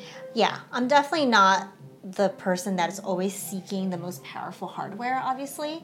Um, but I think from a like a business perspective, this seems to be like they're they're going to be very focused on this one element, you know, of what sets them apart, which is power, which is graphics, all that stuff. So this makes sense for them. Um, yeah, I think the date of it being, you know, late next year also makes more sense too, um, because then again, there, there's going to be new stuff on the market. I think from Xbox and from Nintendo, so they'll have a, a way to compete with that, you know, and have a have a conversation point like, well, if you're looking for power and you're looking for this, then we have this this new console. Yeah. So, And again, this is still very much a rumor, so take it with a grain of salt. yeah. Uh, next, we have an update on that story of the Dolphin emulator Oh, going to Steam. So they released um, a very long update. The Dolphin team did about what actually happened and, and what's happening next. So when the story first broke, something that was apparently misreported that, that people were saying was that um, They got like a there was copyright a, strike. there was a, a DMCA Yeah. uh, sent from uh, I believe Nintendo to Valve to get them to prevent um, putting putting the the software up on Steam, and they clarified that that's not what happened at all. And what happened was that Valve contacted Nintendo and got their feelings on it. And of course, Nintendo said, no way. and Valve kind of went back to the Dolphin team and said, well, if you want to move forward with this, you need to talk to Nintendo and get them to sign off on it Right. um, before we can take any steps further there. Which, yeah, I, Nintendo doesn't have a need to DMCA Valve. They can just make a phone call. Exactly. Yeah, it doesn't need to be. It, it doesn't even need to go to those. You know, those that that place. exactly. Yeah, yeah, and I think Valve obviously values Nintendo's their relationship with Nintendo, so it makes sense that they went to Nintendo to ask for their permission or just let them know um, before doing this. So that was responsible business relationship um, from Steam, I guess. Yeah. So basically, the, the the takeaway from this long update is that they're no longer pursuing releasing Right. Dolphin on the Steam because they've kind of been set up in this impossible situation. Yeah. And they do acknowledge, um, and this is very true, that uh, you know there are there are guidelines for getting something on Steam, but ultimately it's Valve Store, so they'll do what they want. And Exactly. if they want to make up more rules for something to need to get on or for something to not be on, they can do that. And it and you know it probably sucks for the people who have been making this thing, but it is what it is, and those are kind of the facts. I do wonder, like, before they started making this thing, did they think about, you know, these kinds of challenges that would likely arise when they are ready to release it? Like, did someone give them some advice? Like, hey, before going down this long path of doing this, maybe you should, like, check on this kind of stuff? Well, I mean, we've, we've said this a million times, but I, I really do wonder that myself when anytime there's, you know, whether it's a fan game or something like this or something that's getting into Nintendo's business. Yeah. Like, And- you kind of know how, you kind of know what poking the bear. You should you should to. know, or hopefully somebody around you Because it happens can tell every you time. every time. And it's all public. It's very public. but there does seem to be some amount of surprise. I was like, oh, I can't believe that Nintendo Yeah. contacted me. I just feel bad because it, obviously a lot of work went into this. Yeah. And they, they seem to be like really excited about it, and it's it's unfortunate that they're not able to release it. That's just kind of like right, it's but I'm I'm certainly not surprised at all. Know, I'm not surprised. I'm just saying like I I wish someone would have given them a heads up or someone would have told like you know they, they would have realized so that they wouldn't have wasted all this effort which is unfortunate Exactly, exactly. yeah i feel bad it's too bad Uh, and then they go on to explain about that. You know, they have this kind of unique aspect of their code where that, that I think is what it's like yeah Nintendo truly takes issue with. With, with honestly, is, is too technical for me to totally understand. Yeah. This So whole thing about like what is public, you know, what when code becomes like public or whatever, it's kind of like the um, when things become like public domain. I guess I don't understand Yeah. it as much because I'm not Um, in that space, but yeah, it sounds like this code base has like already been freely shared with everybody, so they Yeah. thought that maybe they were okay. But you know, if their Dolphin has been around for a really long time at this point, and, I, and again, I think the people who want to use it are going to find it. And I imagine there will probably be some workaround to Yeah, do that's true. the thing they were originally going to do. yeah, so it just um, won't be easily as easy to access, accessible as it would Right, be if it was on Steam. Right, exactly. Yeah, yeah. Oh well. Uh, all right, last news story.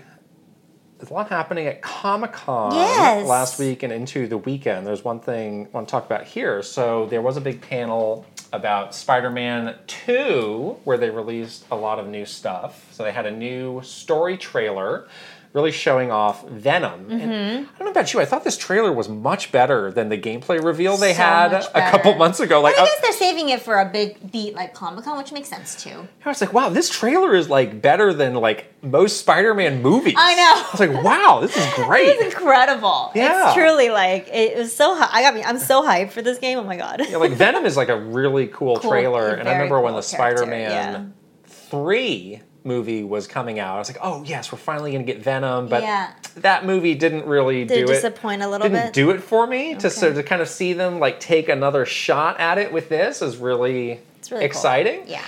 Um, so that looks great. They revealed that. They did also announce this new hardware bundle that they're doing. So it includes a branded uh, PS5 system and a branded controller.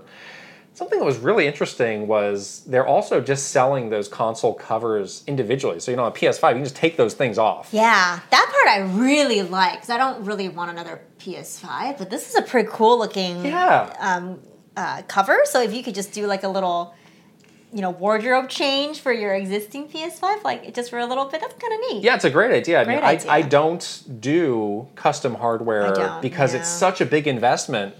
For like, yes, you get caught up in the moment of this one game, but then Yeah, it could be a eventually there's another game, and yeah, Yeah. yeah.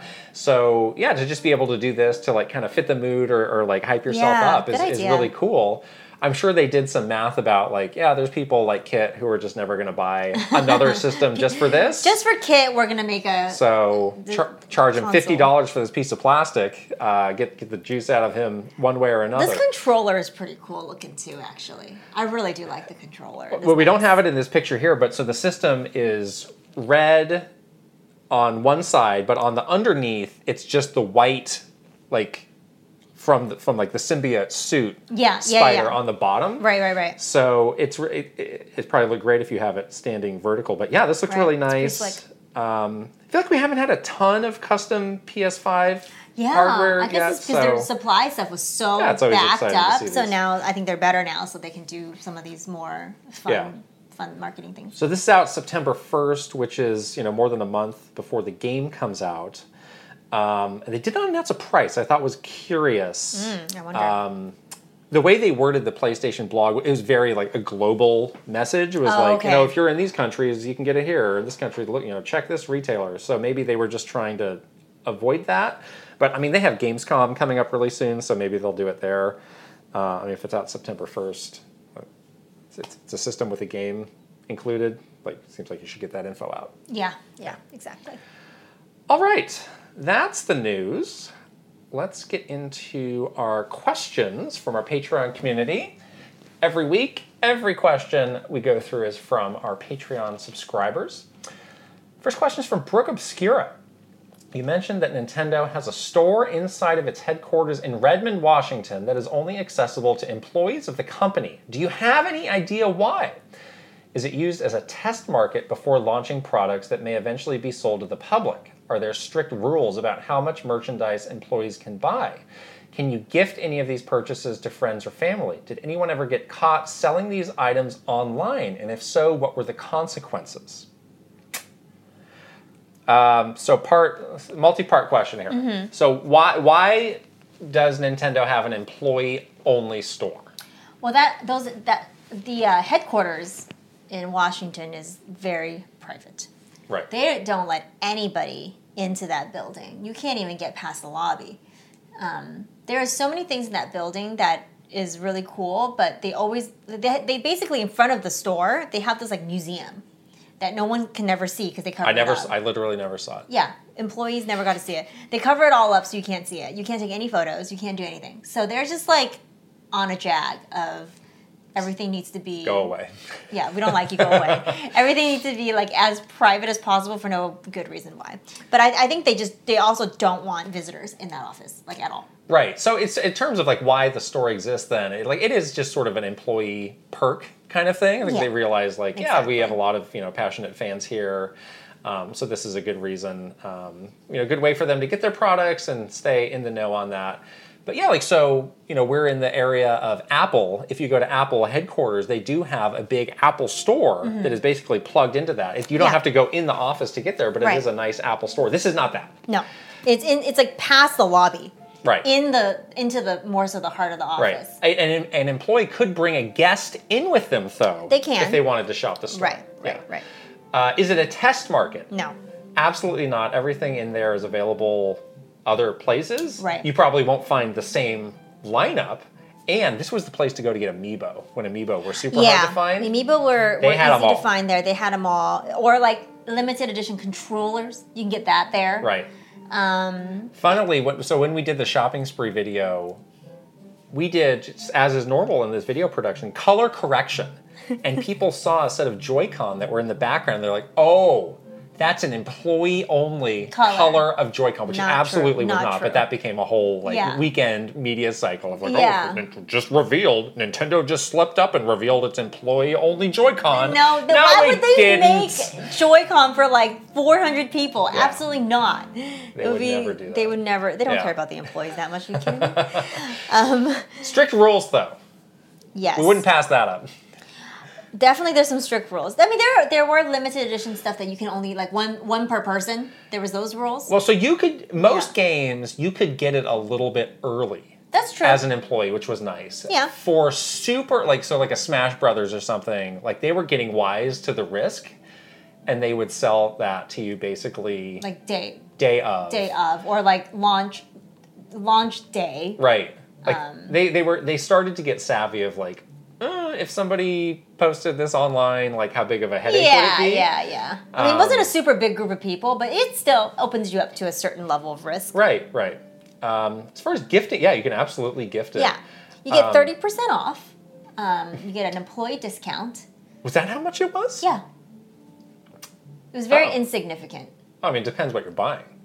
Thirty percent off of a piece of hardware is That's true. that's pretty significant. That's true. We didn't have to pay taxes, which was nice. I don't think it's thirty percent off it is. It is. I swear to you. of hardware. yeah, yeah. So if you're buying a Switch, it's like seventy-five dollars off. I think so.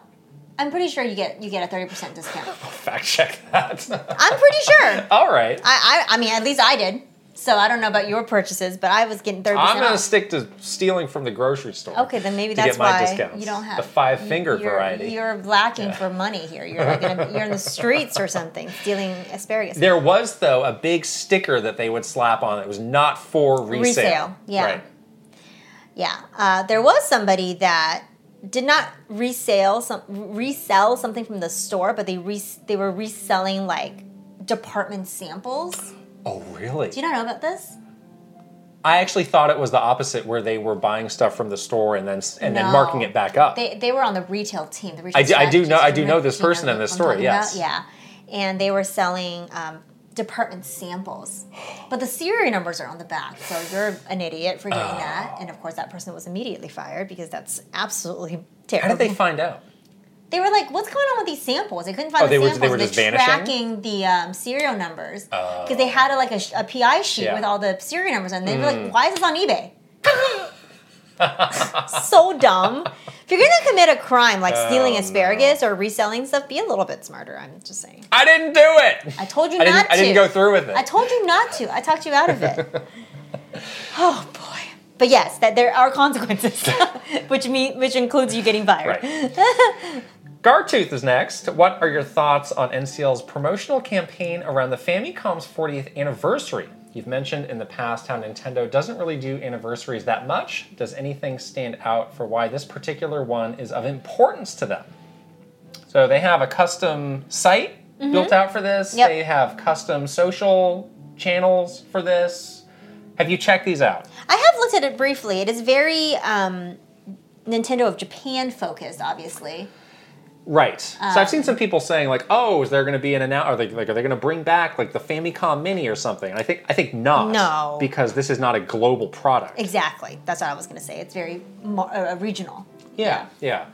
So it is nice to see them celebrating this. Obviously, this is where it all began mm-hmm. um, for them. So I, I, think that's probably I think that's you know their their thinking. Yeah is yeah, this is important enough that we should acknowledge. Um, it does make me wonder if in a couple years, you know, we'll see NES, NOA, yeah. you know, have something similar. I, I, hope so. Yeah, maybe they can point to this as an example, like you guys did it, let us do it, kind of thing. You know? Yeah, and obviously you can't just put the the, the NES story is different from the Famicom stories. You need to do a, a good amount of work to update that. Right, right. Um, but it's nice and, and again not every anniversary has to have some big product reveal mm-hmm. as part of it it can just be a you know a feel good um, you know remembering your history yeah. kind of i think this piece. is a significant year as well it's like uh, 40 40th anniversary is pretty significant it's yeah. not you know some some kind of odd number i guess um, so from like a, a recognition perspective i think it is like pretty significant so. yeah yeah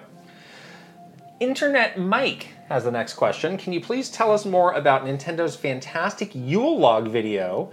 It's one of my favorite game related videos, and it was amazing to learn that it was a passion project of yours, Kit. Yes. So, Sights and Sounds, we mm-hmm. have talked about that a little bit. That yeah. was a video project um, that was very much um, a pet project of mine and one other uh, employee on our team. We sort of were kind of a two person team on that, and we ended up making either four or five of these. Yeah, there was like the first one was like the Breath of the Wild one. There was yeah, the Zelda in the one. Woods, Mario Maker on the beach yep. at the beach house. The beach house. There was this one was great. Smash Brothers on the train. Oh, that's right, the train. That one didn't turn out so well, I'll be honest. Oh, um, the sounds were not great. And then um, this, this one, one. Was there anyone after that? And I think I this may have this, been the last. One. This yeah. is the last one because right. it didn't really and, do that well. And around that time, like always from the beginning, people were asking questions of like, well, why do we need to do this? Like, how is this? How is this improving our sales? And it's mm-hmm. like, well, we, we literally cannot prove that anything we do in marketing results in, in a single sale without a lot of work. Right. So that's an interesting angle to take on it. And again, like there's value in these sorts of um, you know different content pieces that you know give people different perspectives on the hardware or show it being used in different ways. That was mm-hmm. really the whole point of the marketing that we were doing. for this one in particular you were really like trying to capture like a seasonal moment. And like was, that yeah. Yeah. It was around the holidays. Like you want to capture those good feelings of relaxing in front of a fire and playing games on your switch. And um, not a lot of marketing that we were doing was like really doing any anything like that yeah, and at this point, um, we knew that this was going to be the last in the series. Like, it was clear that this had sort of run its course. So we thought, like, well, let's just go kind of whole hog on this. And the, the previous videos were maybe like three or four minutes a piece, but in this one it's like we're going true long forms. This is like a half hour long. Yeah. Of this person um, sitting by the Yule log, and and I think they were playing Link's Awakening and and Mario Odyssey and uh, yeah, it is fun to. I, I, do occasionally check on this like around the holidays, and it's like yeah, there's like a little pickup little in, in, views, views, so yeah. it, it is nice that that this did find a bit of, of an audience, and yeah, we were trying to tap into that Yule log trend, and there was like a real life thing that people do yeah, around the holidays, but. Exactly. This is an example of the you know the, the sorts of project that is like z- literally a zero risk project that was like a real headache to even get mm-hmm. off the floor. And it's amazing to see that, like, after you left and you, you weren't there to fight for these anymore, none of anything like this has not existed since then. No.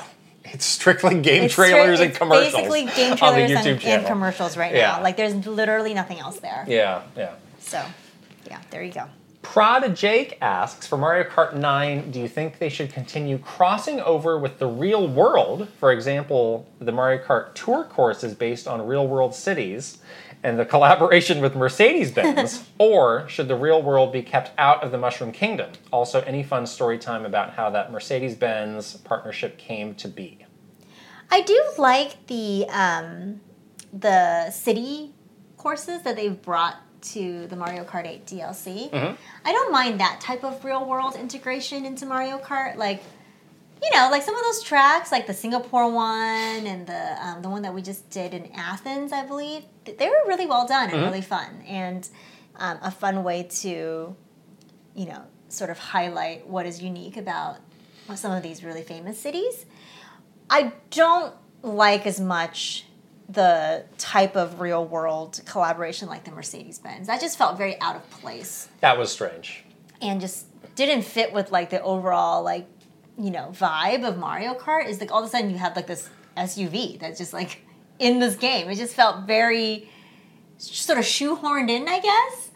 Um, so I don't, I don't, I hope they don't do more of that. But I definitely like some of the the city tracks from uh, in the in the Mario Kart 8 DLC. Yeah, I was working on Mario Kart 8 at the time, and I remember my main memory of the Mercedes thing was me just asking a million times, like, "This is real? Is this for? Is this a joke?" and then they very sh- much driven by Japan too. And then they showed me the commercial with the big like strongman with the Mario costume. Yes. I was like, oh, "Okay, oh, okay, I guess we're really going there." this is real, and it's completely nuts. Yeah, it's yeah. nutty. Yeah. Um, I disagree with you on the real world courses. Oh, do you not like those? Well, I mean, they are the main hook for tour, so that they are like that game's angle in terms of you know a course content stamp, and also some of the the retro courses that they bring back. Um, I don't know. I think I think there's just so much rich material and possibilities within the world of Mario, and now all these other characters that they're bringing in. Sure. Um, it just feels like slightly lazy to me, even though even though those courses are well done and they're fun, I and I understand. I, am fine with them being in this where they're just trying to like add more courses. It's like, all right, well, we have this one that people who don't play mobile might not have tried, but for an entirely new game, I would be disappointed if they kept doing that. I, I want it to be as Marioed up as as it, as it can be. They should do a course where you go around the Kyoto office, except you get really lost because it's just all white walls and white doors for like the entire like six laps. Yeah.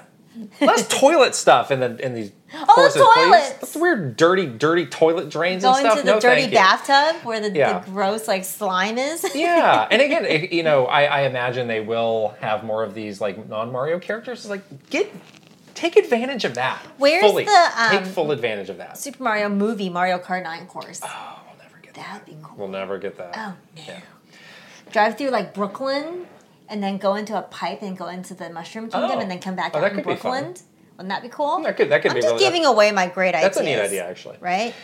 Uh, Smosh Adrian is next. Hi, Kit and Krysta. I've recently lost motivation to play video games due to stress and other mental health related issues. Has this ever happened to you? If so, what do you do to regain the motivation? Oh no! I hope you're doing okay. Um, yeah, I, I guess there's sometimes like even like a little bit right now where there's so many games to play that I think we're just overwhelmed.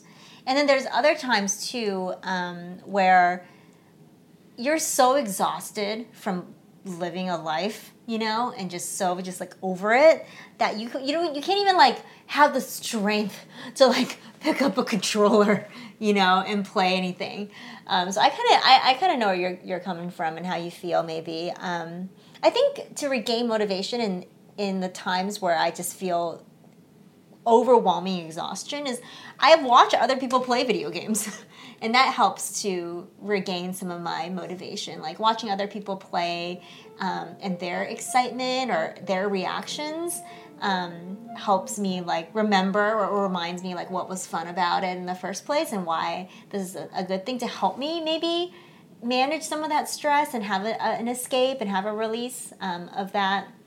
So that's that's one thing that i do. And then you know i eventually always kind of like get out of that rut and go back to it. So I'm a big believer in uh, listen to your body So if, if your body and your mind is saying, I don't want to play a video game, then don't play a video game. Exactly. And um, I imagine after some amount of time, um, you know, you probably be like, hey, that sounds like a fun thing to do again. Mm-hmm. Let's go mm-hmm. back and do that. Like yeah.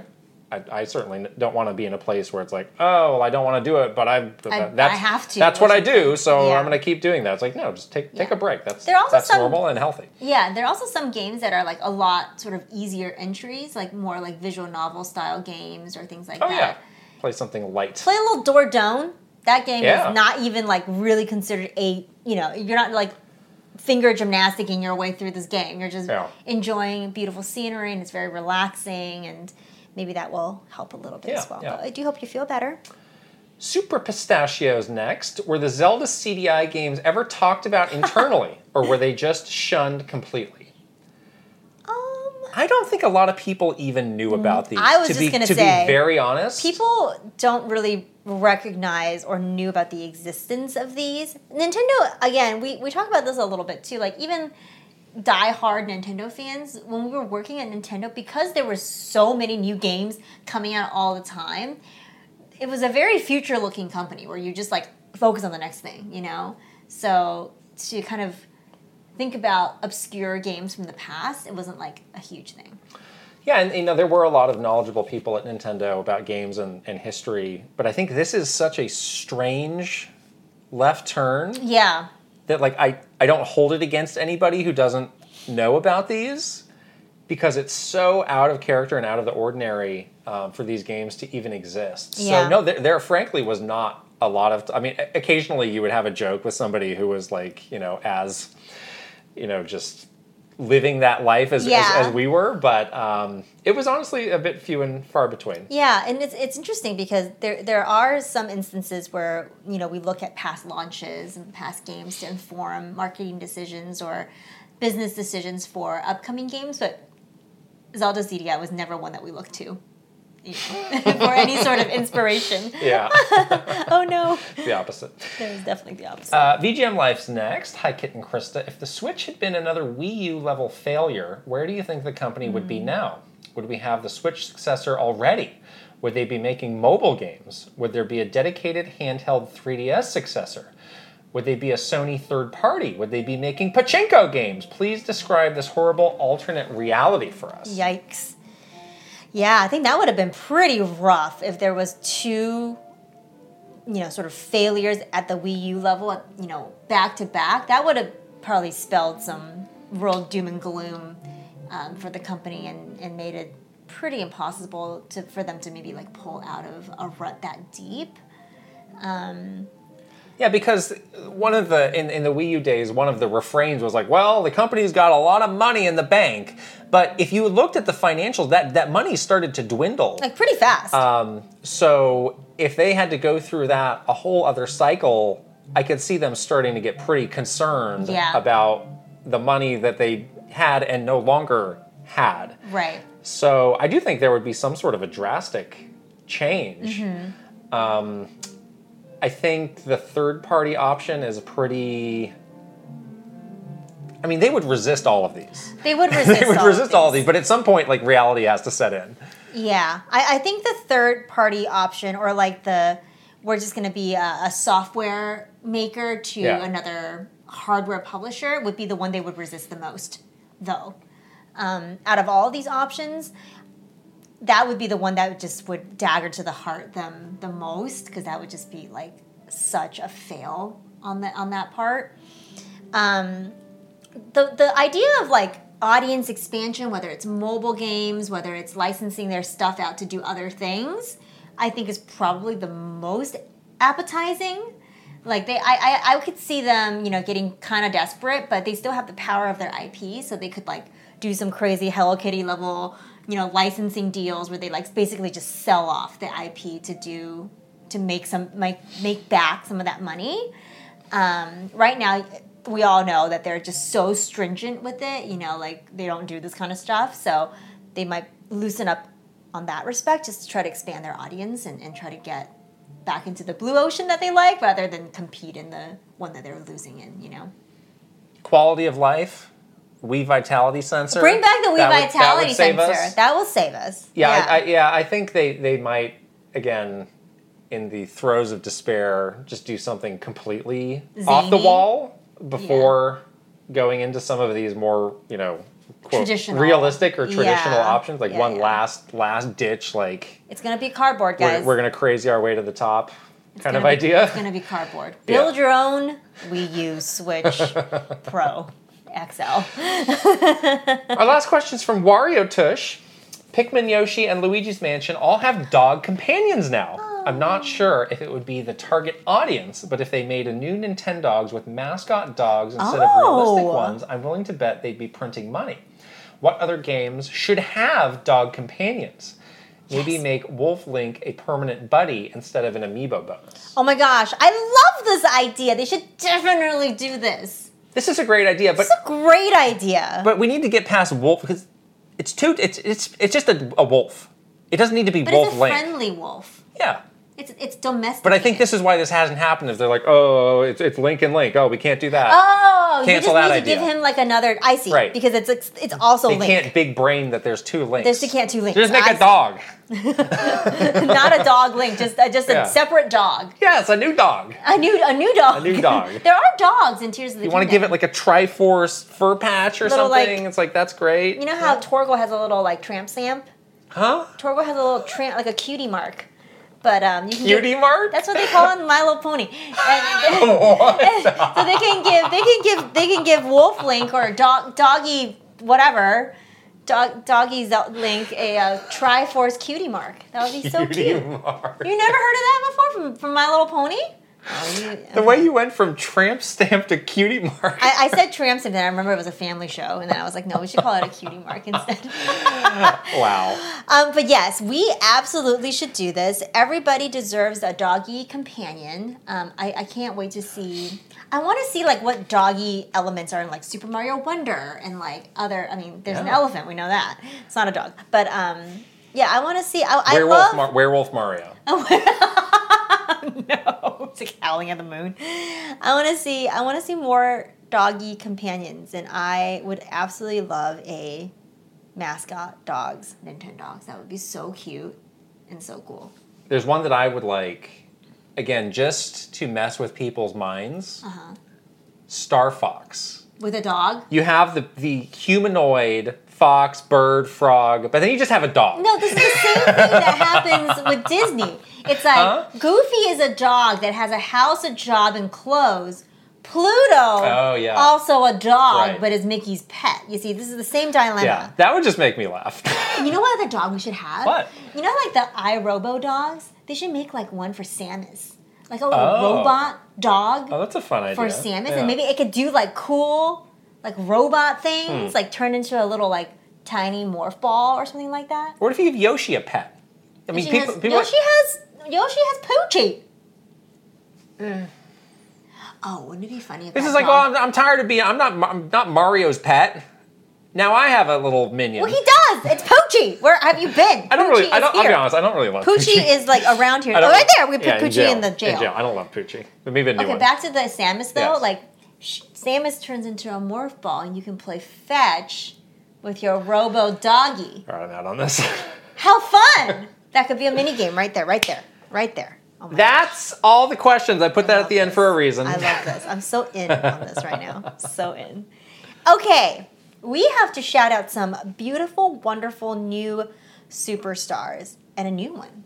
We have a new one. A new one Yeah. that's amazing. Okay, here we go. Aaron Hash, Ben Eichhorn, Maru Mayhem, Eigenverse, Kiss My Flapjack, Mike Chin, Mr. Rogers, Roy Eschke, Switching It Up underscore. Safazon, The Shark Among Men. VGM Life, Link, the hero of wits. Angela Bycroft and her pig Molly, Turbocharged Nerd. Thomas O'Rourke, Kyle LaBeouf. Christopher Lara, Simon. Frederick Ulf Conradson, Andrew Uhas. and our newest superstar, Jack. Woohoo! All right. Da, da, da, da, da. We got a new photo of Molly last week where Really? she was looking Oh, I didn't know that. upon Haven't a, seen a it. beautiful verdant field of green. And there Wow. was like cows and Molly, and it was it was fantastic. Oh, delightful. Delightful. Um, One Up Club graduation service. Here we go. Aaron Burgundy, Adam and Ansley, Jean Malari, Ale Alejandro, Alexandra Pratt, Astrodev, Bad Moon Horizon. Benji B. Bookem Dano. Brad SF56. Brooke Obscura. Brookie Kazooie. Bruce Dash. Chelly Squirrel. Christopher Lay. Captain Alex. Crimcat. C. Roper 17. Daniel Cole. Daniel Phillips. Dachshund. Dolce. Dino Punch. Elite Peach. Elix 780. Espars 50. Fart Priest 69. Fairbound. Fernie and Jess Forever. Fox Deploy. Fred Rossi. Garrett Hullfish. Garth the Wolf. Gartooth. G Sun 101. Ian Shea. Is Iris Marin. Jay Rando. Jabroni Jones. JBJ. Jeffrey Hernandez. Jerry 92602. Jesse Hernandez. John Responte. Jonathan Rowe. Jordan Collette. Jordan Hemmerly. Joseph DeHaze. Joshua Clements. Juji Fruit. Just Cantro. Justin Leminger, Cairo Trigger. Kawa 2796. Keith Kwan. Kelp Shake. Kevin Delane. Kilo Kibo. Chris Yu. Christopia Party with Me. Kyle Gamer Barry Rookie. Kyle Kretzer. Kyler Nelson. Linnell Stickman. Lennis Sullivan. Lit. Lum- Luminous. Mad Dog 5981. Marky Man 64. Mecha Dragon 101. Megan. Michael Craven. Michael Rios. Mikey. Motomania. Mr. Andy Pong. Mr. Beans and Dip. MSM Poke Gamer. My Tran. Nasir. Nathan Burkhart. Nick E. Ninja 11. Panda Buns. Hangy. Policy Pace. Pri- nope. Paul Gill Network. Prime Factor. Prince Charmless. Reaver. Rain Tech. Renee Rivers. Ryoth 1. RJ Kern. Rob Osborne. Rocks. Ryanetta. Sam Nealon. Sharif Jackson. Shinryu. Slowbro. Shrews. Silly Ferret. SJ Sharky Triple Seven. Spicy Munchkin. Steel Citrone. Tales of Link. Tech Magic. Terror Storm. Thomas Alvarez. Three Rivers. Topher Schmofer. Travis Torline. Tugs Puppy Bear. Tuscoob. Tyler Geis. This Video Game Stupid. Viridian. Virtual Bot. Weep Kingdom. Wicked Davy. Will Johnson. Zudaverve. Zelgoroth. Zapatty. And Zoroid. Some new names. New names. Quite a few new names, actually. Yeah, it's been great. It's been awesome. Don't be left out. Don't be left out and subscribe to us today at patreon.com slash Kit and Krysta. You enjoyed the dulcet tones of this piano accompaniment that we had for this episode. Got a little What's the story with that?